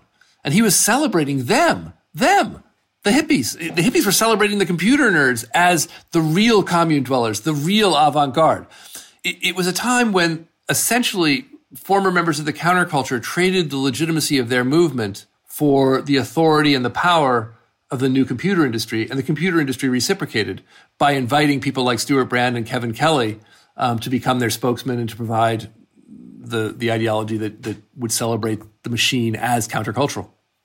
The scene of techno libertarians that developed around Brand would come to disavow government as a source, as just the source of interference in an otherwise born to be free cyberspace, even though, quite obviously, the internet emerged from defense funded research. How did the early Bay Area computer scene go about beginning to mystify that, laying the groundwork for the emergence of companies like Apple as a revolutionary countercultural force and for this broader techno utopian market populism that defined American ideology more generally. There's a thing that I found it very hard to tease out when I was doing the research for this book, and I, I, it's still a little tricky to think. I was told as I was working on this book that computing was sort of somehow naturally a liberatory force. And if you gave a person a computer, they would naturally be a freer human being, and that it was something about the devices. Then I talked to engineers who actually worked very close to the devices, and they knew full well where these devices came from. They knew that their chips came from Polaris missiles. They knew where stuff came from. So, so they were very aware of the government ties and, and even sought government funding. What I began to realize was that Stewart Brand and then later people like John Perry Barlow, who, who wrote a, a famous uh, doctrine about cyberspace, arguing that there was no government in cyberspace, these folks were collaborating with what was essentially the marketing departments of companies like Apple and Google. This was a storytelling function that in some ways was separate from the design and build out of the machines themselves. These were folks whose business it was to bring together communities and make meaning around the devices, not to make the devices themselves building computers does not necessarily need to be, and, in the early days wasn't necessarily a, a, kind of meaningful activity. I don't know if you remember that in the early days of the Mac, there was a desperate search to figure out what a Mac was good for. For a while there, Apple promoted the idea that it was essentially a recipe box. You could have it in your kitchen, you know, and yeah, you laugh now, but you know, they bet millions of dollars on that particular marketing campaign. And I remember thinking to myself, wow, I would spend $3,000 to have my recipes on the table. I don't know. So, so in that world, the, the countercultural story was available as one that I think could marry technological developments that were happening in laboratories and manufacturing spaces to a deep American story about self empowerment, freedom, that had all the cultural sheen of the counterculture, which was still very much admired after the Vietnam War, even though its, its mission had largely failed. Someone we should pause to introduce now, I think, is Gregory Bateson. Who was he, and how did his mystical take on cybernetics help meld the counterculture to the computer age and reconcile back to the landers to high tech reality? So, so Gregory Bateson is a British anthropologist um, who is married for a time to Margaret Mead, and and he's a major figure in this book, and, and I want to also say in, in the prequel, The Democratic Surround. He is somebody who moves to America before World War II and embraces cybernetics as part of the early team of people who gather at the Macy conferences. The Macy conferences are the place where American social scientists meet up with Norbert Wiener and the engineers around him and begin to make meaning around what computing can be. They begin to formulate this vision of cybernetics as the science of control through communication that Norbert Wiener would later sell. Bateson ends up moving to Palo Alto and in Palo Alto, he works together with a, a series of, of, sci- of psychiatrists to form the Palo Alto School of, of Psychology. And the Palo Alto School saw the individual self, the individual psyche, as being formed at the intersection of patterns of communication. You were essentially a product of your community's communication. And that's an idea that goes back all the way to Franz Boas in anthropology and the notion of culture and personal, culture and personality anthropology. It's got a long history. But, but in the 60s and 70s, it had a particular anchor in, in cybernetics. Brand got to know Bateson, and in fact was with Bateson when he died um, at the San Francisco Zen, uh, at the Zen Center. I think it was in San Francisco. There are a couple different branches, and they were very close, very close. And you know, Bateson introduced Brand to notions of coevolution. He believed that you know he wrote a book called Steps to an Ecology of Mind that was enormously influential on Brand. I wouldn't describe Bateson as a mystic. I would describe Bateson as a systems oriented anthropologist who believed, as Wiener did, that this, the, and as Claude Levi Strauss did in, in, in, for example, you know, earlier structural anthropology, that human beings lived inside and were the products of communication systems. And they became who they were, not necessarily because they had a particular interior soul or character or condition, but because they were raised in particular circumstances and endured particular modes of communication. Uh, one of his most famous conclusions, and one that I think he should be ashamed of, and is the notion of the, the double bind. He coined the term the double bind. And the double bind is, is simply a, a way of describing a situation where you're told one thing that is clearly contrary to what's actually being said, and you get put in a double bind. But the trouble is that he used it to, to blame mothers for their schizophrenic children, which I think did, did enormous harm, enormous harm, and he hasn't been held to account for that. With that one caveat, I, I think that Bateson was, you know, a really important intellectual across a number of fields, certainly a huge influence on Brand's life. I'm Naomi Klein. You're listening to The Dig, as well you should be, and you can support them on patreon.com. You definitely know about The Dig since you're listening to this podcast, and you probably know about Jacobin, which helps put out The Dig, but you might not know about Catalyst, a journal of theory and strategy capitalism is once again up for debate. Catalyst, a journal of theory and strategy, is a scholarly journal produced by Jacobin Foundation that aims to do everything it can to promote and deepen this conversation. Its focus is, as the title suggests, to develop a theory and strategy with capitalism as its target, both in the North and in the global South. That's an ambitious agenda, but this is a time for thinking big. You can check out Catalyst's great essays, including contributions from scholars like Mike Davis, and subscribe in print for just $20 for an entire year by going to bit.ly slash dig catalyst. That's bit.ly slash dig catalyst. The most concrete way that Brand brought the catalog model to the emerging internet culture was with a message board mm. that I checked. It still exists. I'm not sure if it's still very popular, but at the time was huge called the Whole Earth Electronic Link, or WELL. It brought together technologists, journalists, and critically, deadheads. yeah, deadhead. The, the, what was critical about the deadheads was that they liked to talk, and that's what that's what kept the system going. But anyways, what were you going to say? Yeah, why was this message board so pivotal? How how is it different from how much of the internet functioned at the Great. time? So the well was created when um, Larry Brilliant, who would be, go on to be a figure at Google and, and a doctor, uh, approached Stewart Brand. He said, "Look, Stewart." I've got I've built this new technological system and this new digital system for communication via telephone lines and modems and but I don't know how to populate it. And I remember you did this whole earth catalog. Could we just put the whole earth catalog online? And Brand, who had been involved with something called the Western Behavioral Sciences Institute, which is sort of an elite online think tank, um, and who had also been, you know, going to dating sites and similar kinds of chat zones, said, no, no, no. What we need to do is build a system where people can talk to one another in real time through the computer. And so they created the WELL, the Whole Earth Electronic Link. You know, this was a system where it was a dial up system. You used your telephone. I don't know if you remember the sound of modems like you know, just oh, that oh, yeah. wonderful sound. You know, I remember when that came into my house with AOL. Oh God, yeah, and, and you you were you, would wait right, and it was like you were waiting while R two D two summoned the voices of your friends. You know, it was it was fun. And you had to use the and you had to use a the phone line. Yeah, absolutely. You had to use occup- a landline and occupy it. Oh, absolutely. yeah, yeah. And so, so Brand gathered together some folks. He invited folks to join it. So, so actually, let me step further back. So the system was built, this is before there were images on the internet. This is before there was a graphical user interface. So it's just text scrolling down a black screen. And he invited folks to join the system. You would pay, I think, $8 a month and then $2 an hour, something like that. It's very cheap compared to Prodigy or to AOL at the time.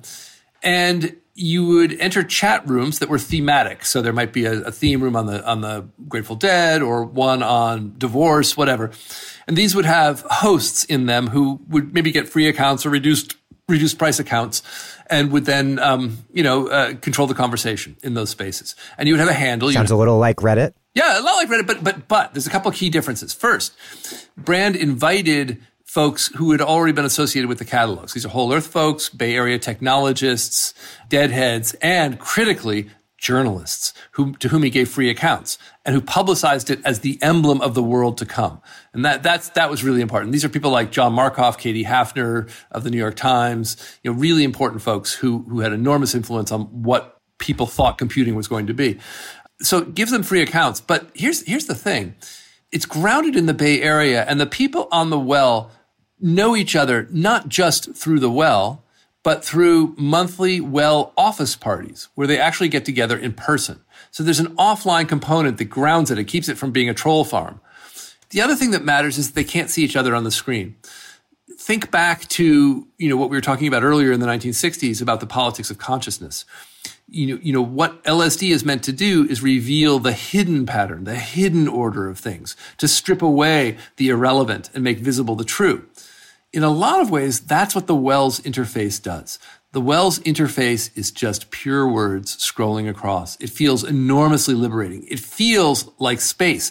It feels like what it was going to get called cyberspace. It feels different. It feels like a space devoted only to consciousness. It feels like the answer to the failure of the communes. Now, finally, we have our commune here. And it was extremely influential. People did join it from around the world. It brought something else with it that I think is important for our own more neoliberal moment. It's something we see all over social media today. And it kind of got its start there. And it was the trading of interpersonal relations for commercial gain and vice versa. And obscuring you know, the sort of difference between the two. Absolutely, and, and, a, a and, sort yeah. of gift culture, right? It was called a gift economy, and, and you, if you ask someone on the well in this period what it was like, say, "Oh, it's wonderful. We just give each other things. It's all just a gift economy. There's no money. There's no nothing. It, you know, it sounds like sort of an early Burning Man." Yeah. So Marcel Mauss know, begs to differ that there's nothing at stake yeah, in such a yeah, economy. Right, right, exactly, exactly. And, and, what you see is instead people using a kind of countercultural language of shared, co- shared cool, shared consciousness while also asking each other questions that would be very profitable to have answers to. Remember, this is grounded in the tech epicenter, right? This is the Bay Area, mid 80s, late 80s. The folks on this list know stuff, which is enormously valuable. And, and you can see that information being traded. So I, I do think it's an early um, example of what David Stark, a sociologist, would later call heterarchy. Heterarchies being worlds where you trade value across multiple regimes, some social, some economic, some political. A similar logic governed the Global Business Network, a company that Brand helped create to bring corporate leaders together to better see and plan for the future. I don't know if that's a good summary, but it was an approach that weirdly enough drew upon this heterodox corporate forecasting approach from Royal Dutch Shell, which in turn had its roots in the theories of Herman Kahn, the man who was the real life model for Dr. Strangelove. How did Brand and others bring the commune to corporate America? And how did they effectively conflate, in doing so, effectively conflate corporate freedom with human liberation and take their own horizontal but very particular elite network as evidence that an increasingly unequal society was, in fact, becoming a more liberated one? So, so I think that corporate leaders in general, and this is especially true when I read into the, the Global Business Network archives, but corporate leaders in general need two things desperately, in my experience. They need a plan for the business, and they need a rationale for doing the business beyond profit. I've spent a lot of time around corporate think tanks of different kinds, and you know, corporate leaders need to know where the world is going, and they need to be able to sell stuff into that world. Fair enough. That's just the business part. But the other side of it is their lives have got to mean more than selling stuff. They've got to mean more than just making money. And Brand and the folks from Royal Dutch Shell with whom he hooked up were able to marry those two impulses into a single organization, the Global Business Network, and to a series of processes uh, connected to social forecasting, but also connected to stuff as simple as mailing the CEOs a carefully chosen book every month. So Brand did things like learning journeys, where he and folks associated with the Whole Earth Catalog would take executives, for example, rowing in Sweden for five days, or down the Rio Chama in the American Southwest. And on these learning journeys, executives were offered the chance to get to know land, get to know nature, get to know their own place in a journey. They were offered the chance to sort of act out their own self formation in the company of other executives like themselves. And again, very culturally legitimate, super cool former hippies. And I think that what happened there was that the global net, the global business network became a way of purveying the process of networking itself, of gathering, of going on journeys, of going down rivers, just like Ken Kesey once got in the car and drove down the highway uh, with the Merry Pranksters.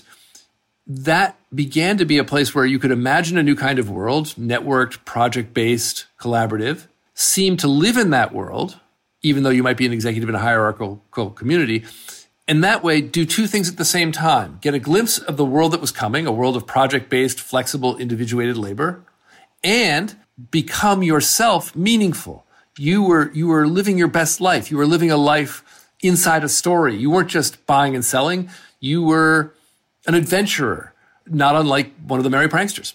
Did GBN deliver concrete economic benefits to its corporate participants or just supply them with a fun and justificatory ideology or, or some of both? Well, you'd have to ask the, the clients on that one. Um, the, the, company was eventually sold to the Monitor Group, which is a, a for profit consulting firm. I, I, just, I honestly don't know, right? It, it, did it provide actionable data? Not that I'm aware of. But did it provide heuristics, ways of looking at problems? Um, did it offer executives new ways of collaborating with one another? Did it help make connections across organizations that otherwise might not have met? Yes, absolutely.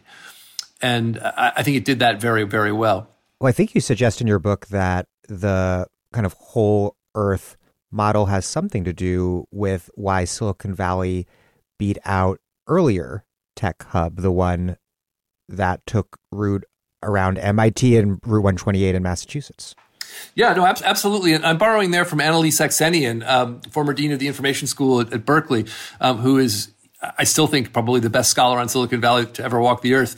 She pointed out that the world of Route 128 in Boston was a fairly siloed world companies were separated into towers um, that lined the highway of Route 128. They didn't socialize together. They weren't collaborative. The collaborative ethos of the counterculture that permeates the Bay Area simply didn't exist in the same way in Massachusetts. It's a much more, I grew up there, I ought to know. Uh, it's a much more uh, Protestant, uptight, tight lipped kind of world.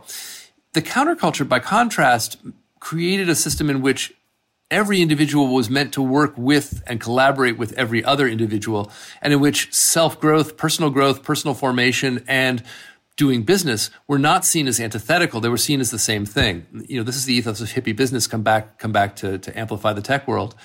And I think that's been enormously beneficial. You know, Saxenian showed that in Silicon Valley, what makes the place roar is the ability of companies to cross boundaries, of workers to talk to one another, no matter the NDAs, no matter the, the need to preserve corporate privacy. They could talk to one another, collaborate with one another, form companies quickly.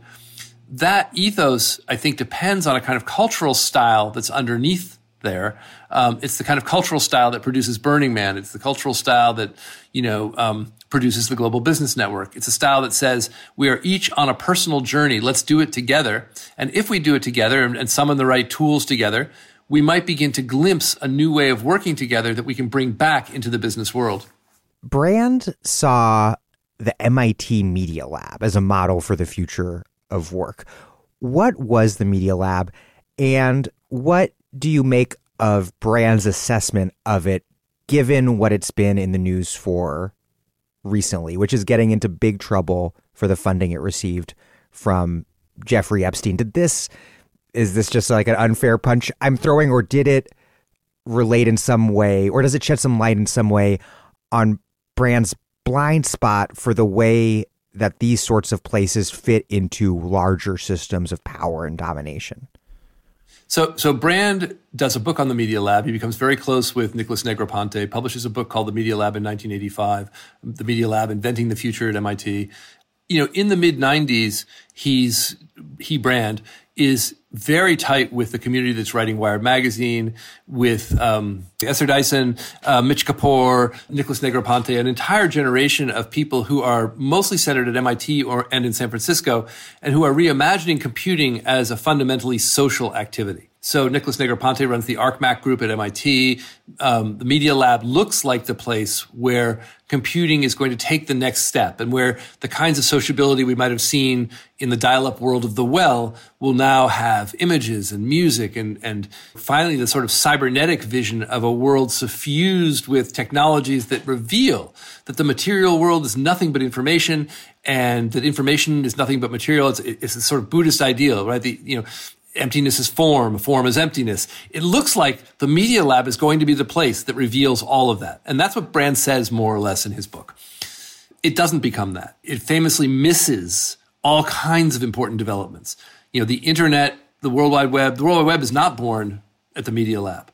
It's hard to think now of inventions that are key to the development of social media, to the development of the web, to the development of security systems that emerged from the MIT Media Lab what you can think of is a lot of corporate sponsored, hand wavy kinds of projects. I think that Brand and the Whole Earth folks have always tended to do what a lot of elite folks do meet other elites and become part of their world and help make meaning of their projects. I think that what they missed with the Media Lab, the, the real problem with the Media Lab, where I would take my own punch, is that it didn't do the things that Brand predicted that it would. And he was unable, I think, to see he was unable to distinguish, and as most of us were at the time. I mean, I was a news, newspaper guy then, and I wrote a feature on the on, on, the Media Lab, and I said it's the same thing. I think all of us had trouble seeing the difference between hand waving and marketing, which the MIT Media Lab was extremely good at, and sort of selling visions, and actually making things that brought visions to life, which the MIT Media Lab was not so good at. Fast forward to our own time and to the to the Epstein problems. Um, you know, I, I don't read those as necessarily symptomatic of the Media Lab culture as a whole. I think if that's the case, the world of elite institutions, you know, universities, companies, very chummy worlds where people do some bad stuff. And we can see that in the New York governor's office right now.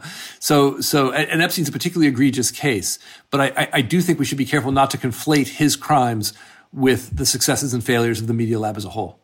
Let's move on to, to Wired.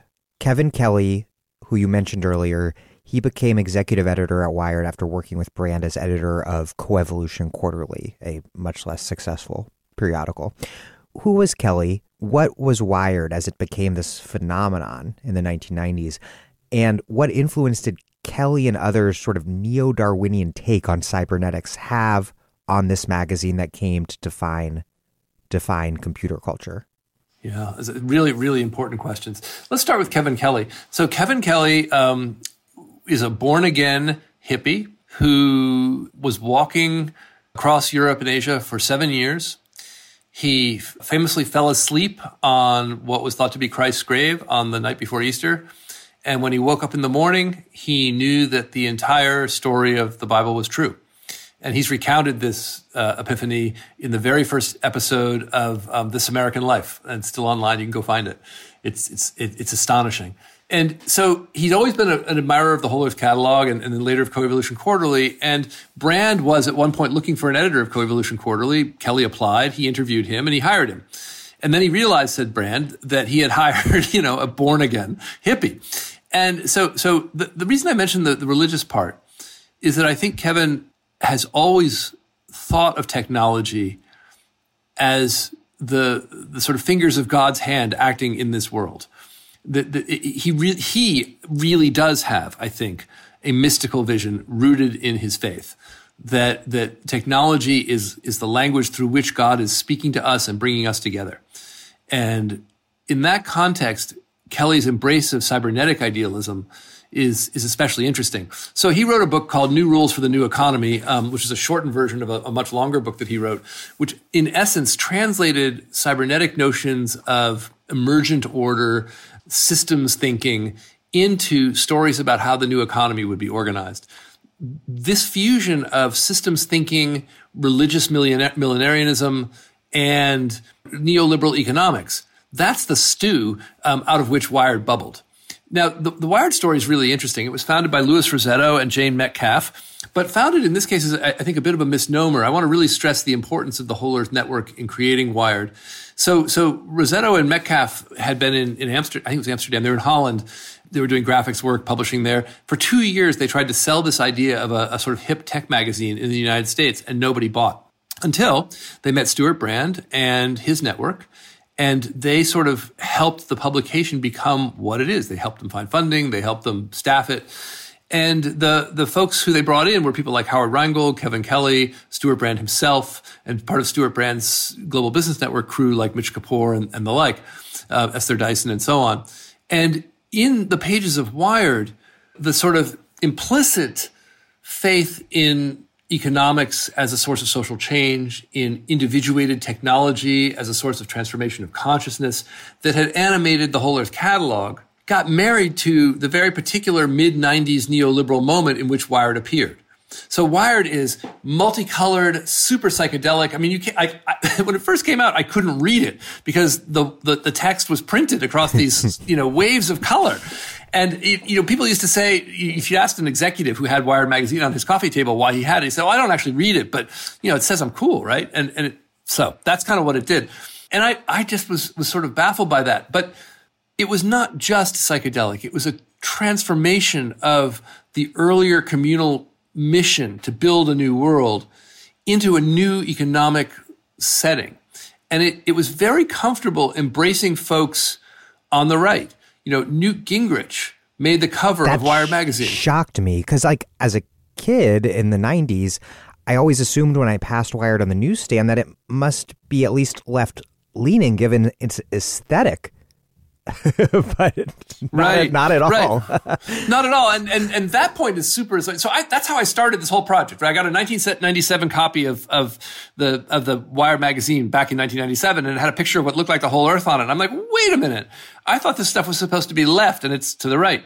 But but Daniel, the the, the part of you that expected that to be left is, I think, one of the the reasons that we're all so confused right now. The psychedelic part of the counterculture was not left this is really important. The new left was left. The psychedelic part of the counterculture was about turning away from politics entirely. And in that sense, it set the stage for people like Newt Gingrich. Newt Gingrich did not like the sexuality of the counterculture. He did not like the drug use, but he was completely down with the business orientation, the technology focus, the, the libertarian individualist ethos. All those were entirely congenial to Newt Gingrich.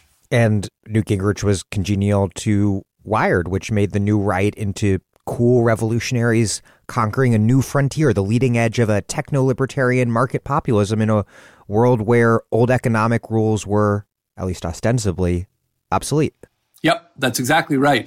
I think there's one thing that's interesting to note in the context of where we ended up much later with Trump and, and that world is the, the one thing that was sort of missing from Wired that has gone on to afflict us was the sort of authoritarian Christian right I think that's really interesting.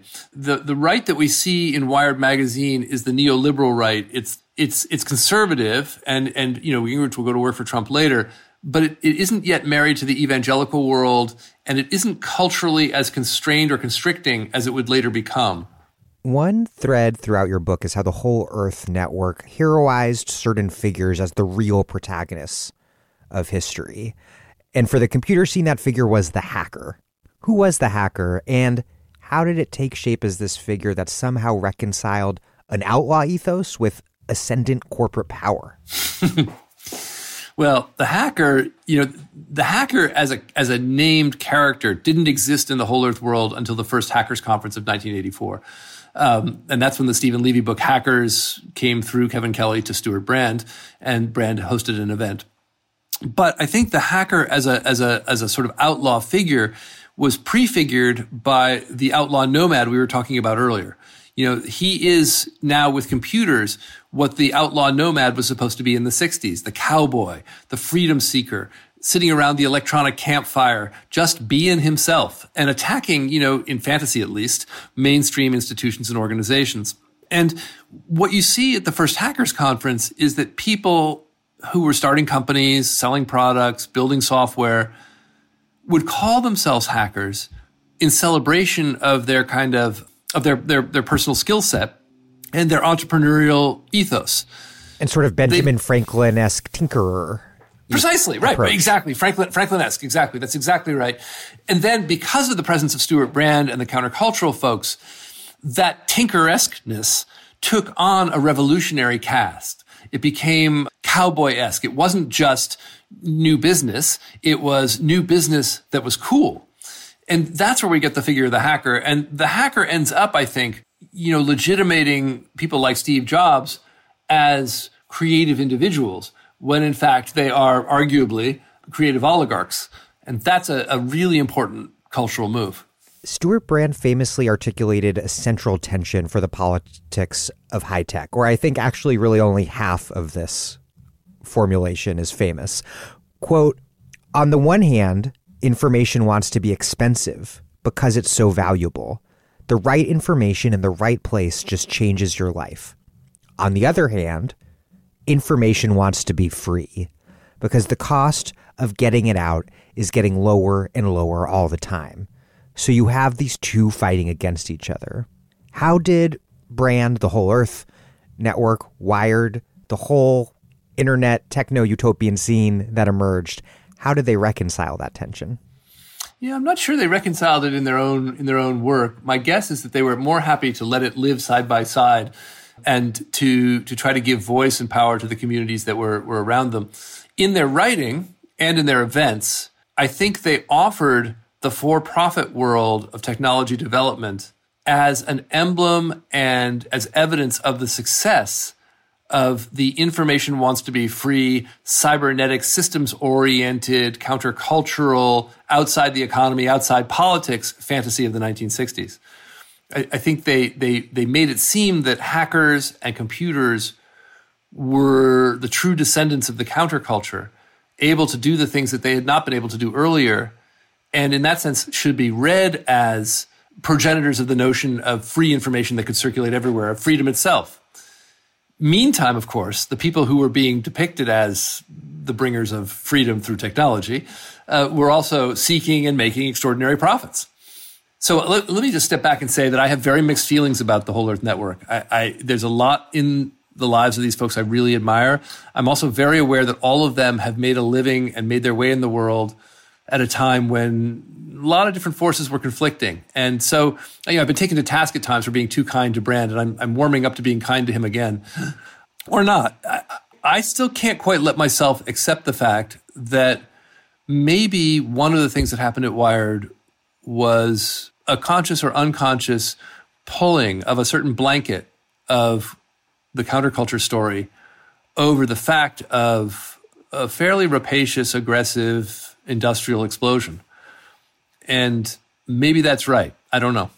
Was there a left or more radical flank of this internet scene that, that rejected computer technology being either monopolized in corporate hands or used for surveillance by the state? Did these mid century criticisms launched by people like Lewis Mumford survive within the world of the internet? Because weirdly, the Wired scene adopted the cyberpunk image, but cyberpunk literature was often really dystopian.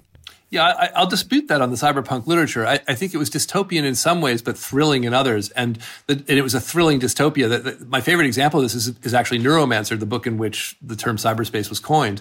On the one hand, yes, it's a corporate managed dystopia in which people are, are cyborgs being plugged into corporate agendas literally through their bodies. On the other hand, if you have a particular mindset, you think, wow, oh my God, I can be like plugged in and amplified and fly around. This is incredible.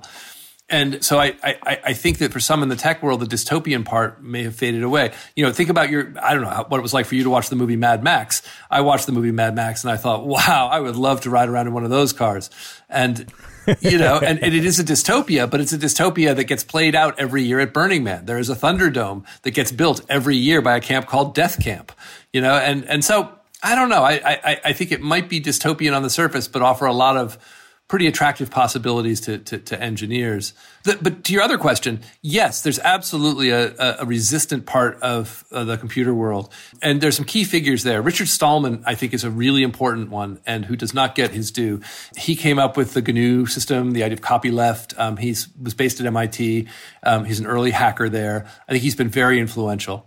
I think um, another person who is not as widely known as he should be is a man named Phil Agre, who was my first professor in this area and um, wrote something called the Red Rock Eater newsletter in, in the late 90s and early aughts, where he thought very hard about the social implications of computing. There are a variety of others. There have been protesters all the way along. There's a book called Computer Power and Human Reason that attempts to address some of these issues. There have been protests all the way along. What I don't see is a concerted effort to push back on computing as it's emer- uh, in and the forms that computing is taking in the way that there's been a concerted effort to marry former social movements like the counterculture to the development for profit of these industries. I, I just don't I don't see that at all. It's been 15 years since your book was published. And so, once again, I'm very impressed that you remember so much of it. but I want to talk about some of what has happened since, which it turns out is quite a lot. To start, is our oligopolistic domination by the big five that we have today Alphabet, Amazon, Facebook, Apple, Microsoft is that what the whole Earth network envisioned and wanted and what the Wired world wanted? Did they want this world of record high, of tech dominated record high inequality, a reality where we're surveilled by government and capitalists alike, where we exist within this twisted set of incentive structures where we're all refreshing our men- our mentions all the time, like gambling addicts playing the slots that has teenagers falling into depression because no one liked their Instagram post. Is this is this it? What they wanted, or did it turn out differently? I don't think they could have imagined that this is the way that it would go. I think their focus was much more local and much more self-centered. Remember that the, the mission of the of the comprehensive designer was to improve his own life and the lives of those immediately around themselves. And you know, embedded in the hippie ethos was I'm going to make my commune, and my commune will be a shining emblem to the rest of the world. But I don't actually have to worry about the rest of the world because I'm just busy building my commune. I think they had a different vision of what they hoped it would become. And, and I actually have a, a, wonderful poem in front of me, which I, I, think we should read.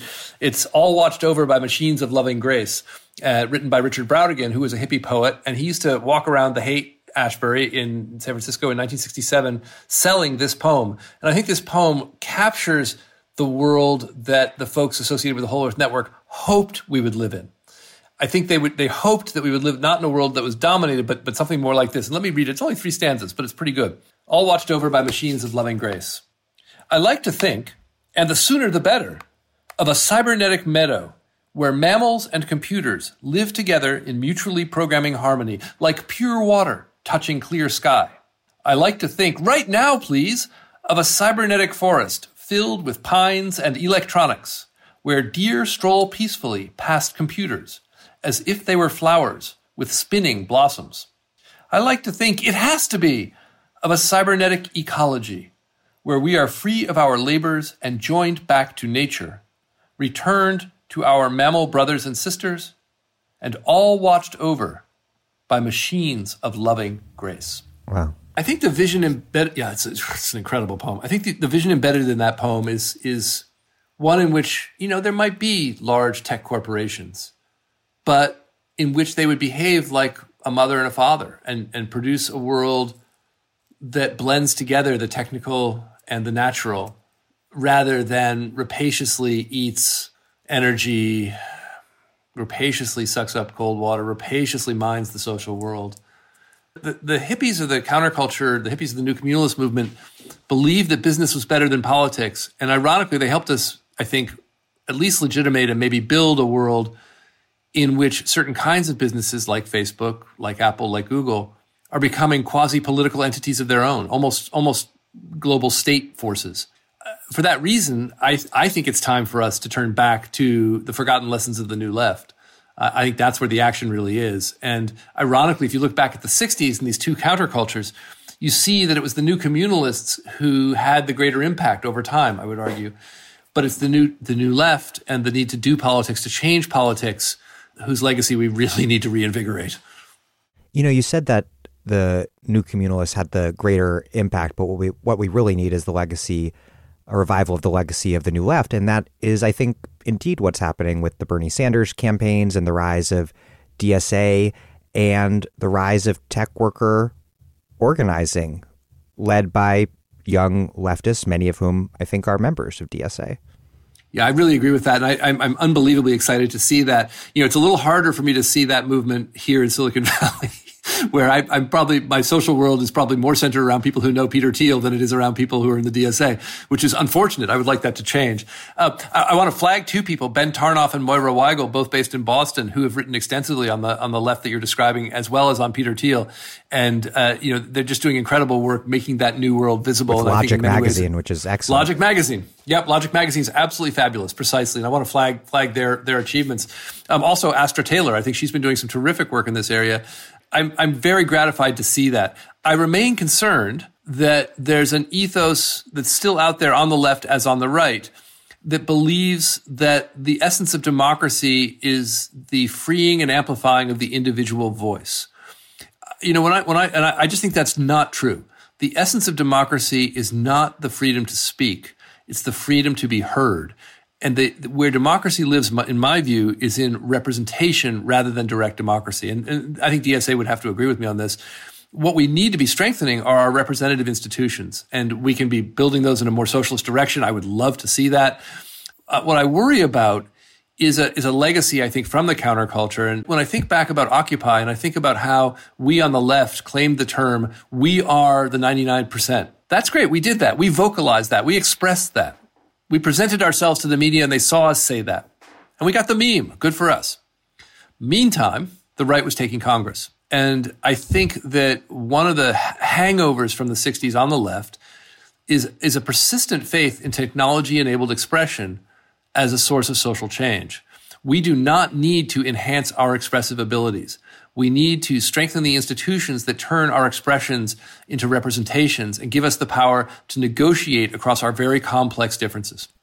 Without a doubt, I think that Occupy was very much a manifestation of a lot of this countercultural ideology about personal self expression, even though overall it was obviously a net benefit and there'd be no boom in DSA yeah, and Bernie campaign. But the things right. that it got wrong in terms of believing that just individual expression um, organized in, in total horizontality could transform society, I mean, that didn't work out because when you pretend to have a horizontal organization, what actually happens is you have unacknowledged leaders running stuff behind the scenes who are less accountable than if you have a formal organization with acknowledged leaders who you can hold accountable. Yeah, you just described the communes. As, I mean, that's exactly right, and and that's the that's the legacy. I mean, you also just described Facebook. you know, when you think about Facebook, we, we think about it as a technology that we use on our desktops. We don't tend to think of the two. We don't tend to think about the two the two two part stock structure that gives Mark Zuckerberg permanent, lifetime, individual, singular control over every single decision in the firm. That that's just not something we tend to think out loud about. And and you're right. So so this this is the thing that I, I think we need to get past, which is the, the the fantasy that leveled horizontal networks will free us and that the true enemy is bureaucracy, institutions. That's just not the case. I, I like to think about Max Weber a lot. You know, Max Weber, you know, was a big fan of bureaucracy. He said, look, you know, bureaucracy is where people leave their personal allegiances and personal ties behind and act more or less honestly in relation to a role they are assigned. I think that's very valuable. Now, I've been to the DMV too. I know what that's like, you know, but even so, we need a world where we can negotiate our differences, negotiate our resources, and that requires rules and representative institutions and yeah. People have no doubt soured on tech in many ways. There are previously unimaginable antitrust attacks from both the left and the right. As the series Black Mirror demonstrates, so much of our technologized reality feels like a, a nightmare to many of us. Yet, on the other hand, Elon Musk, who to me seems like a textbook comic book villain, is to many a god.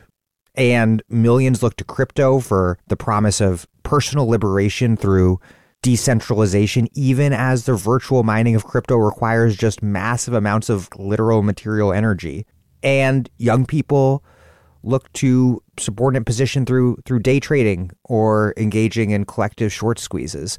What 15 years after f- publishing this book, what's the state of techno utopianism? It seems complicated. Yeah, I think that techno utopianism may have faded. That is to say, the faith that technology will save us may have faded. Um, there's certainly been a lot of work trying to help it fade.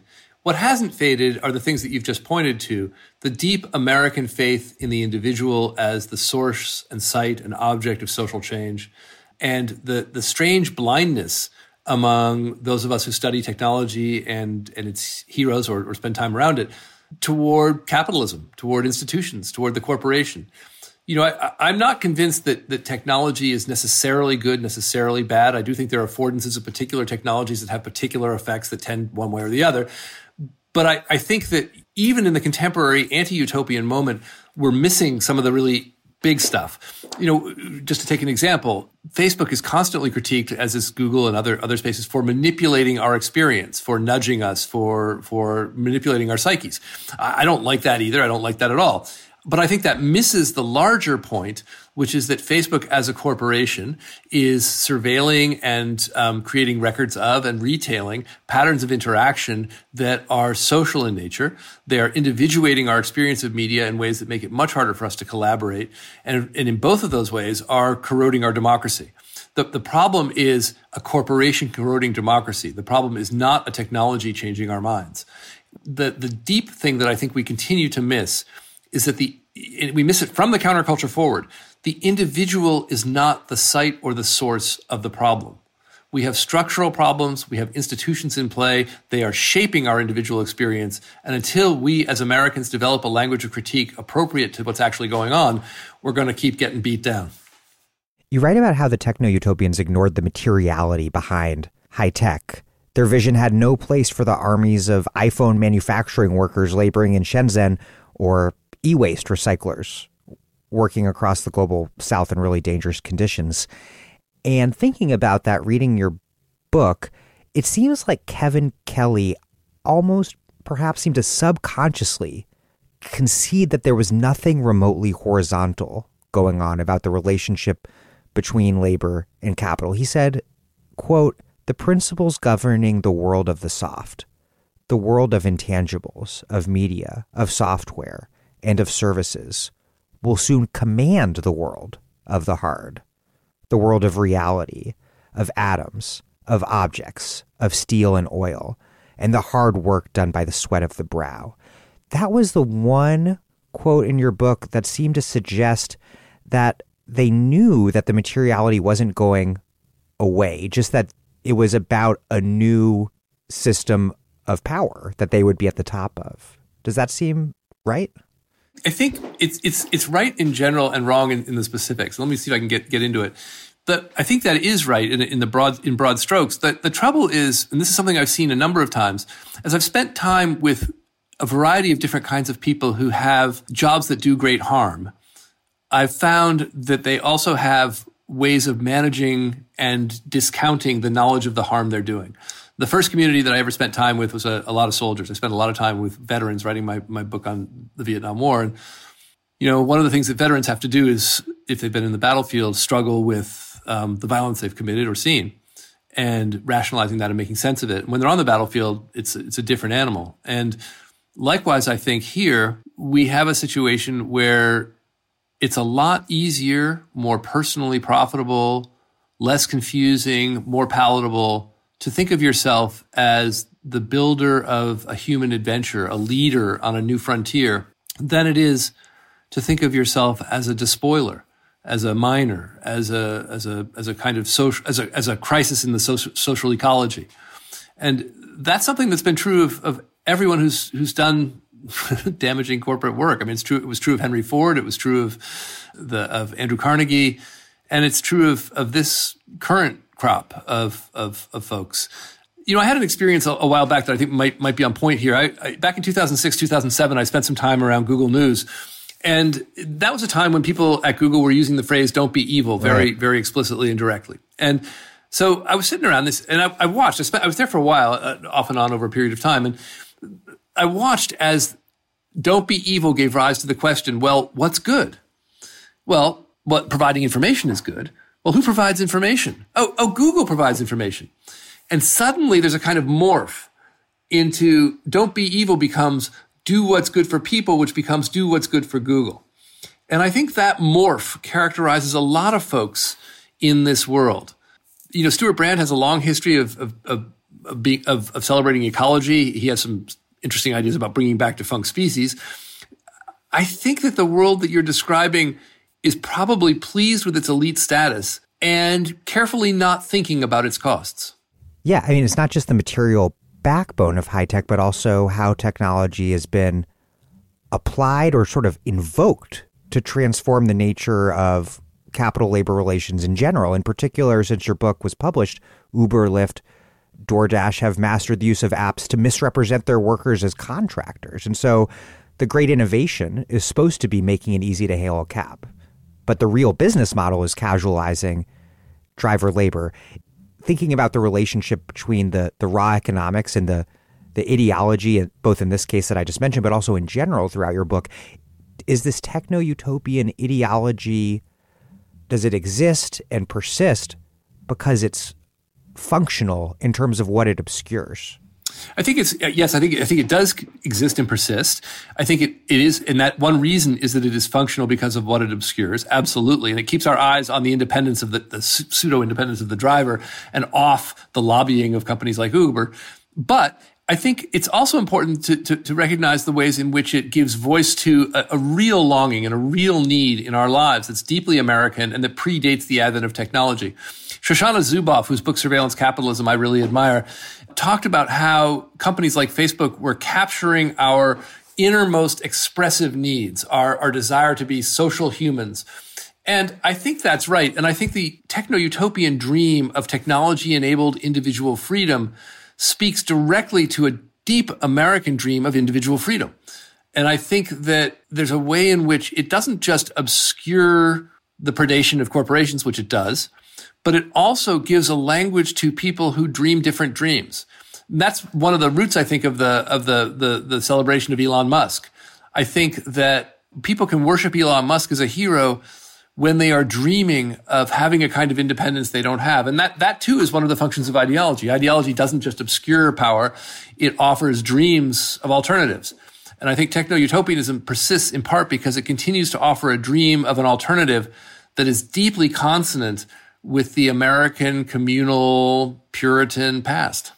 What do you make of this emergence of new forms of, of property like cryptocurrency and most recently the advent of non fungible tokens or NFTs. I find it absolutely confusing and like deeply disturbing for some reason. I find it like really disturbing, but I don't really have any useful framework of how to analyze what it means about the present moment. Yeah, it doesn't bother me very much, actually, the NFTs. You know, I, one of the things that I'm, I'm studying at the moment is the 1980s art world when the art world in New York met finance. And it's, it's fascinating. You see in that period, as you do with the NFT, a sudden flocking toward particular artists or particular yeah. styles. And you know, when I when I see the NFTs, I see I see tulips. You know, yeah. it reminds me so much of the tulip craze. You know, sure, great. Spend 18 million on a on a collection of NFTs. That's great. Parenthetically, I happen to like the art, but that's a whole other separate separate thing. Bitcoin is different. Bitcoin, I think there's. If you ask me what's really changed since the counterculture book, what I think is, has changed is, I guess, two things. One, the individualism of the counterculture has made it possible for a kind of chaotic individualism to take hold across multiple societies via the internet, via the disaggregation of media, and that that has has opened the door to a kind of authoritarianism that we don't have a name for yet. It's not massified. It's highly individuated. It's Orbán. It's Trump, and it's terrifying that's one piece. It's a long story there. I've just told it quick and dirty. But um, the other thing that I see going on that that really intrigues me and that I don't have a language for quite yet is the emergence of global corporate and state actors and fused global and state actors empowered with technology, building systems that transcend states. So I'm thinking now of Facebook as a global power. I'm thinking of various Chinese systems for managing their social world in China, which is such a huge nation that might as well be multiple nations. And I'm thinking of Bitcoin as, in an odd way, a kind of populist play in that emerging global governance space. I don't know how to think about it beyond that, but I do find that really interesting. I, am starting to see these structures emerge. I'm seeing companies like Facebook or Palantir collaborate with states while also in some ways co opt them. That really intrigues me. There's something aborning out there, and I'm not sure what it is. The whole Earth crew rejected politics, but politics did not ignore the internet at all. On the one hand, tech has revolutionized small dollar donations to power campaigns like that of Bernie Sanders. It's helped all kinds of people organize mass protests in all sorts of countries, something that got a lot of attention around five years ago, I guess. On the other hand, the internet has abetted genocidal campaigns in Burma. It's become a became a key tool for the real Donald Trump to bypass fake news. We've seen new age yoga gurus on Instagram promoting QAnon and the promise that Trump would deliver a great awakening. QAnon, of course, began on a trolling internet message board. We see anti vaccine conspiracism in Facebook groups, YouTube algorithms feeding people into the far right. Interestingly, all this sort of anti elite, anti science politics forming in the very sorts of networks that we're supposed to, yeah. I guess, bolster a technocracy. Mm-hmm. What what does it mean that this is what the networked future turned out to look like? Well, that's a big question. I only have a, a small answer, but I'll, I'll, I'll, venture it nonetheless. I think what the in, I think we hold the internet responsible for a little too much. I think the technology itself has dramatically accelerated cultural collisions that were already ongoing, and it's it's it's put fuel on a lot of fires. I, I think a lot about the way in which there's a sort of forced cosmopolitanization going on. It's been going on since the television era, maybe even radio, where folks in different worlds are forced to confront entirely different ways of living, entirely different ethoses. You know, imagine what it would be like to be a member of the Afghani Taliban and to encounter a female soldier. Now, whether you think one way of life is better or not, either way you do it, you've got a cultural collision of the first order. One of the things that the internet does is make possible cultural collisions of the first order. Nothing the internet does is it makes it possible to enter story worlds incredibly easily. You don't have to go through the work of buying a book or picking up a magazine. You can enter a fantasy world like QAnon, make yourself a hero, even make yourself a costume like that buffalo buffalo horned guy at, at, at you know at the Capitol. The Q shaman. The Q shaman, exactly. You can make yourself the Q shaman, and and I mean, who wouldn't want to do that, right? I mean, you know, it it, it beats dressing up like Kirk on Star Trek. Um, so so I see those forces. But again, I think we've got our eye on the wrong ball. I think those those are important. What we're not doing, what we're not holding to account, when we say the internet is the problem, what we're, we're repeating the, the way of thinking that animated the counterculturalists and the founders of the internet in the first place. It's a way of thinking that says the technology is the center of the problem as it could have been the center of the good change, and that individuals are both the victims and the agents of, of the changes that we see what we're missing, what we're not doing is holding to account Facebook and Twitter and Google. You know, Facebook describes itself as a neutral technological platform. It lo- lobbied for, as, as, did other firms, um, Section 230, which which prevents them from being held to account as broadcasters.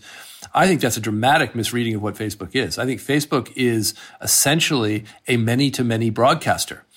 Just the fact that many people speak to many other people doesn't change that people need ways to hold one another to account on these systems. If we simply let them run wild, well, that's on us. Those are things that we can legislate. Those are ways of their modes of ownership we can change. The questions and the solutions to the problems we face are not technological. They're institutional, they're regulatory, they're corporate. Um, we've got to turn our attention away from the marvel of the devices and back toward the companies who make the choices about how those devices are going to be deployed. Then, lastly, I want to address the politics of Silicon Valley itself. There are plenty of rich Democrats, there are socialist tech workers organizing unions. And there's also, of course, this more reactionary strain that we can see in Peter Thiel, James Damore, perhaps Slate Star Codex what is the political and ideological balance of forces in tech right now, and what sort of history are these various strains drawing on? Um, I think I think there's a variety, and and I think we pay a lot of attention to the to the extremes. We pay attention to Peter Thiel, Star uh, Slate Star Codex, those worlds. What's interesting to me about Silicon Valley is that it has been for a very long time majority Democrat, and still is. It's also a place where 40% of the citizens were not born in the United States. I find that amazing. It's a place where there are 36 billionaires with a B and where three in 10 children are food insecure. So it's it's a microcosm, I think, of a lot of things that are in, in, America.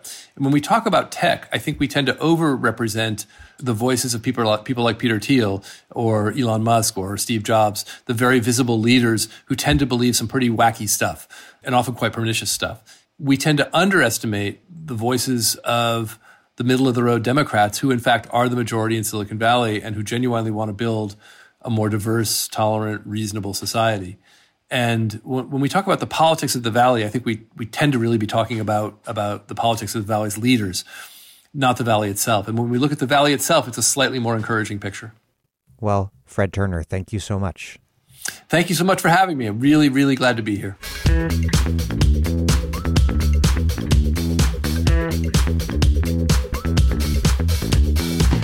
Fred Turner is a professor of communication at Stanford University and the author of From Counterculture to Cyberculture Stewart Brand, The Whole Earth Network, and the Rise of Digital Utopianism. Thank you for listening to The Dig from Jacobin Magazine. As Marx once said, after noting that it is not the workman that employs the instruments of labor, but the instruments of labor that employ the workman. While other podcasts have only interpreted the world in various ways, our point is to change it. We are posting new episodes every week. The Dig was produced by Alex Lewis, music by Jeffrey Brodsky. Our communications coordinator is Izzy Olive. Our senior advisor is Thea Riofrancos. Check out our vast archives at thedigradio.com. Follow us on Twitter at thedigradio. And please do find us wherever you get podcasts and subscribe to this podcast. If it is on iTunes or wherever, please also leave us a glowing review. Preferably not one of those reviews complaining about a really minor audio issue from a recent interview. You know who you are. Anyhow, those reviews, when they're good, help introduce us to new listeners. But what really does that is you telling your friends. Please make propaganda for us and do find us at patreon.com and make a monthly contribution to keep this operation going strong. Even a few bucks a month is huge.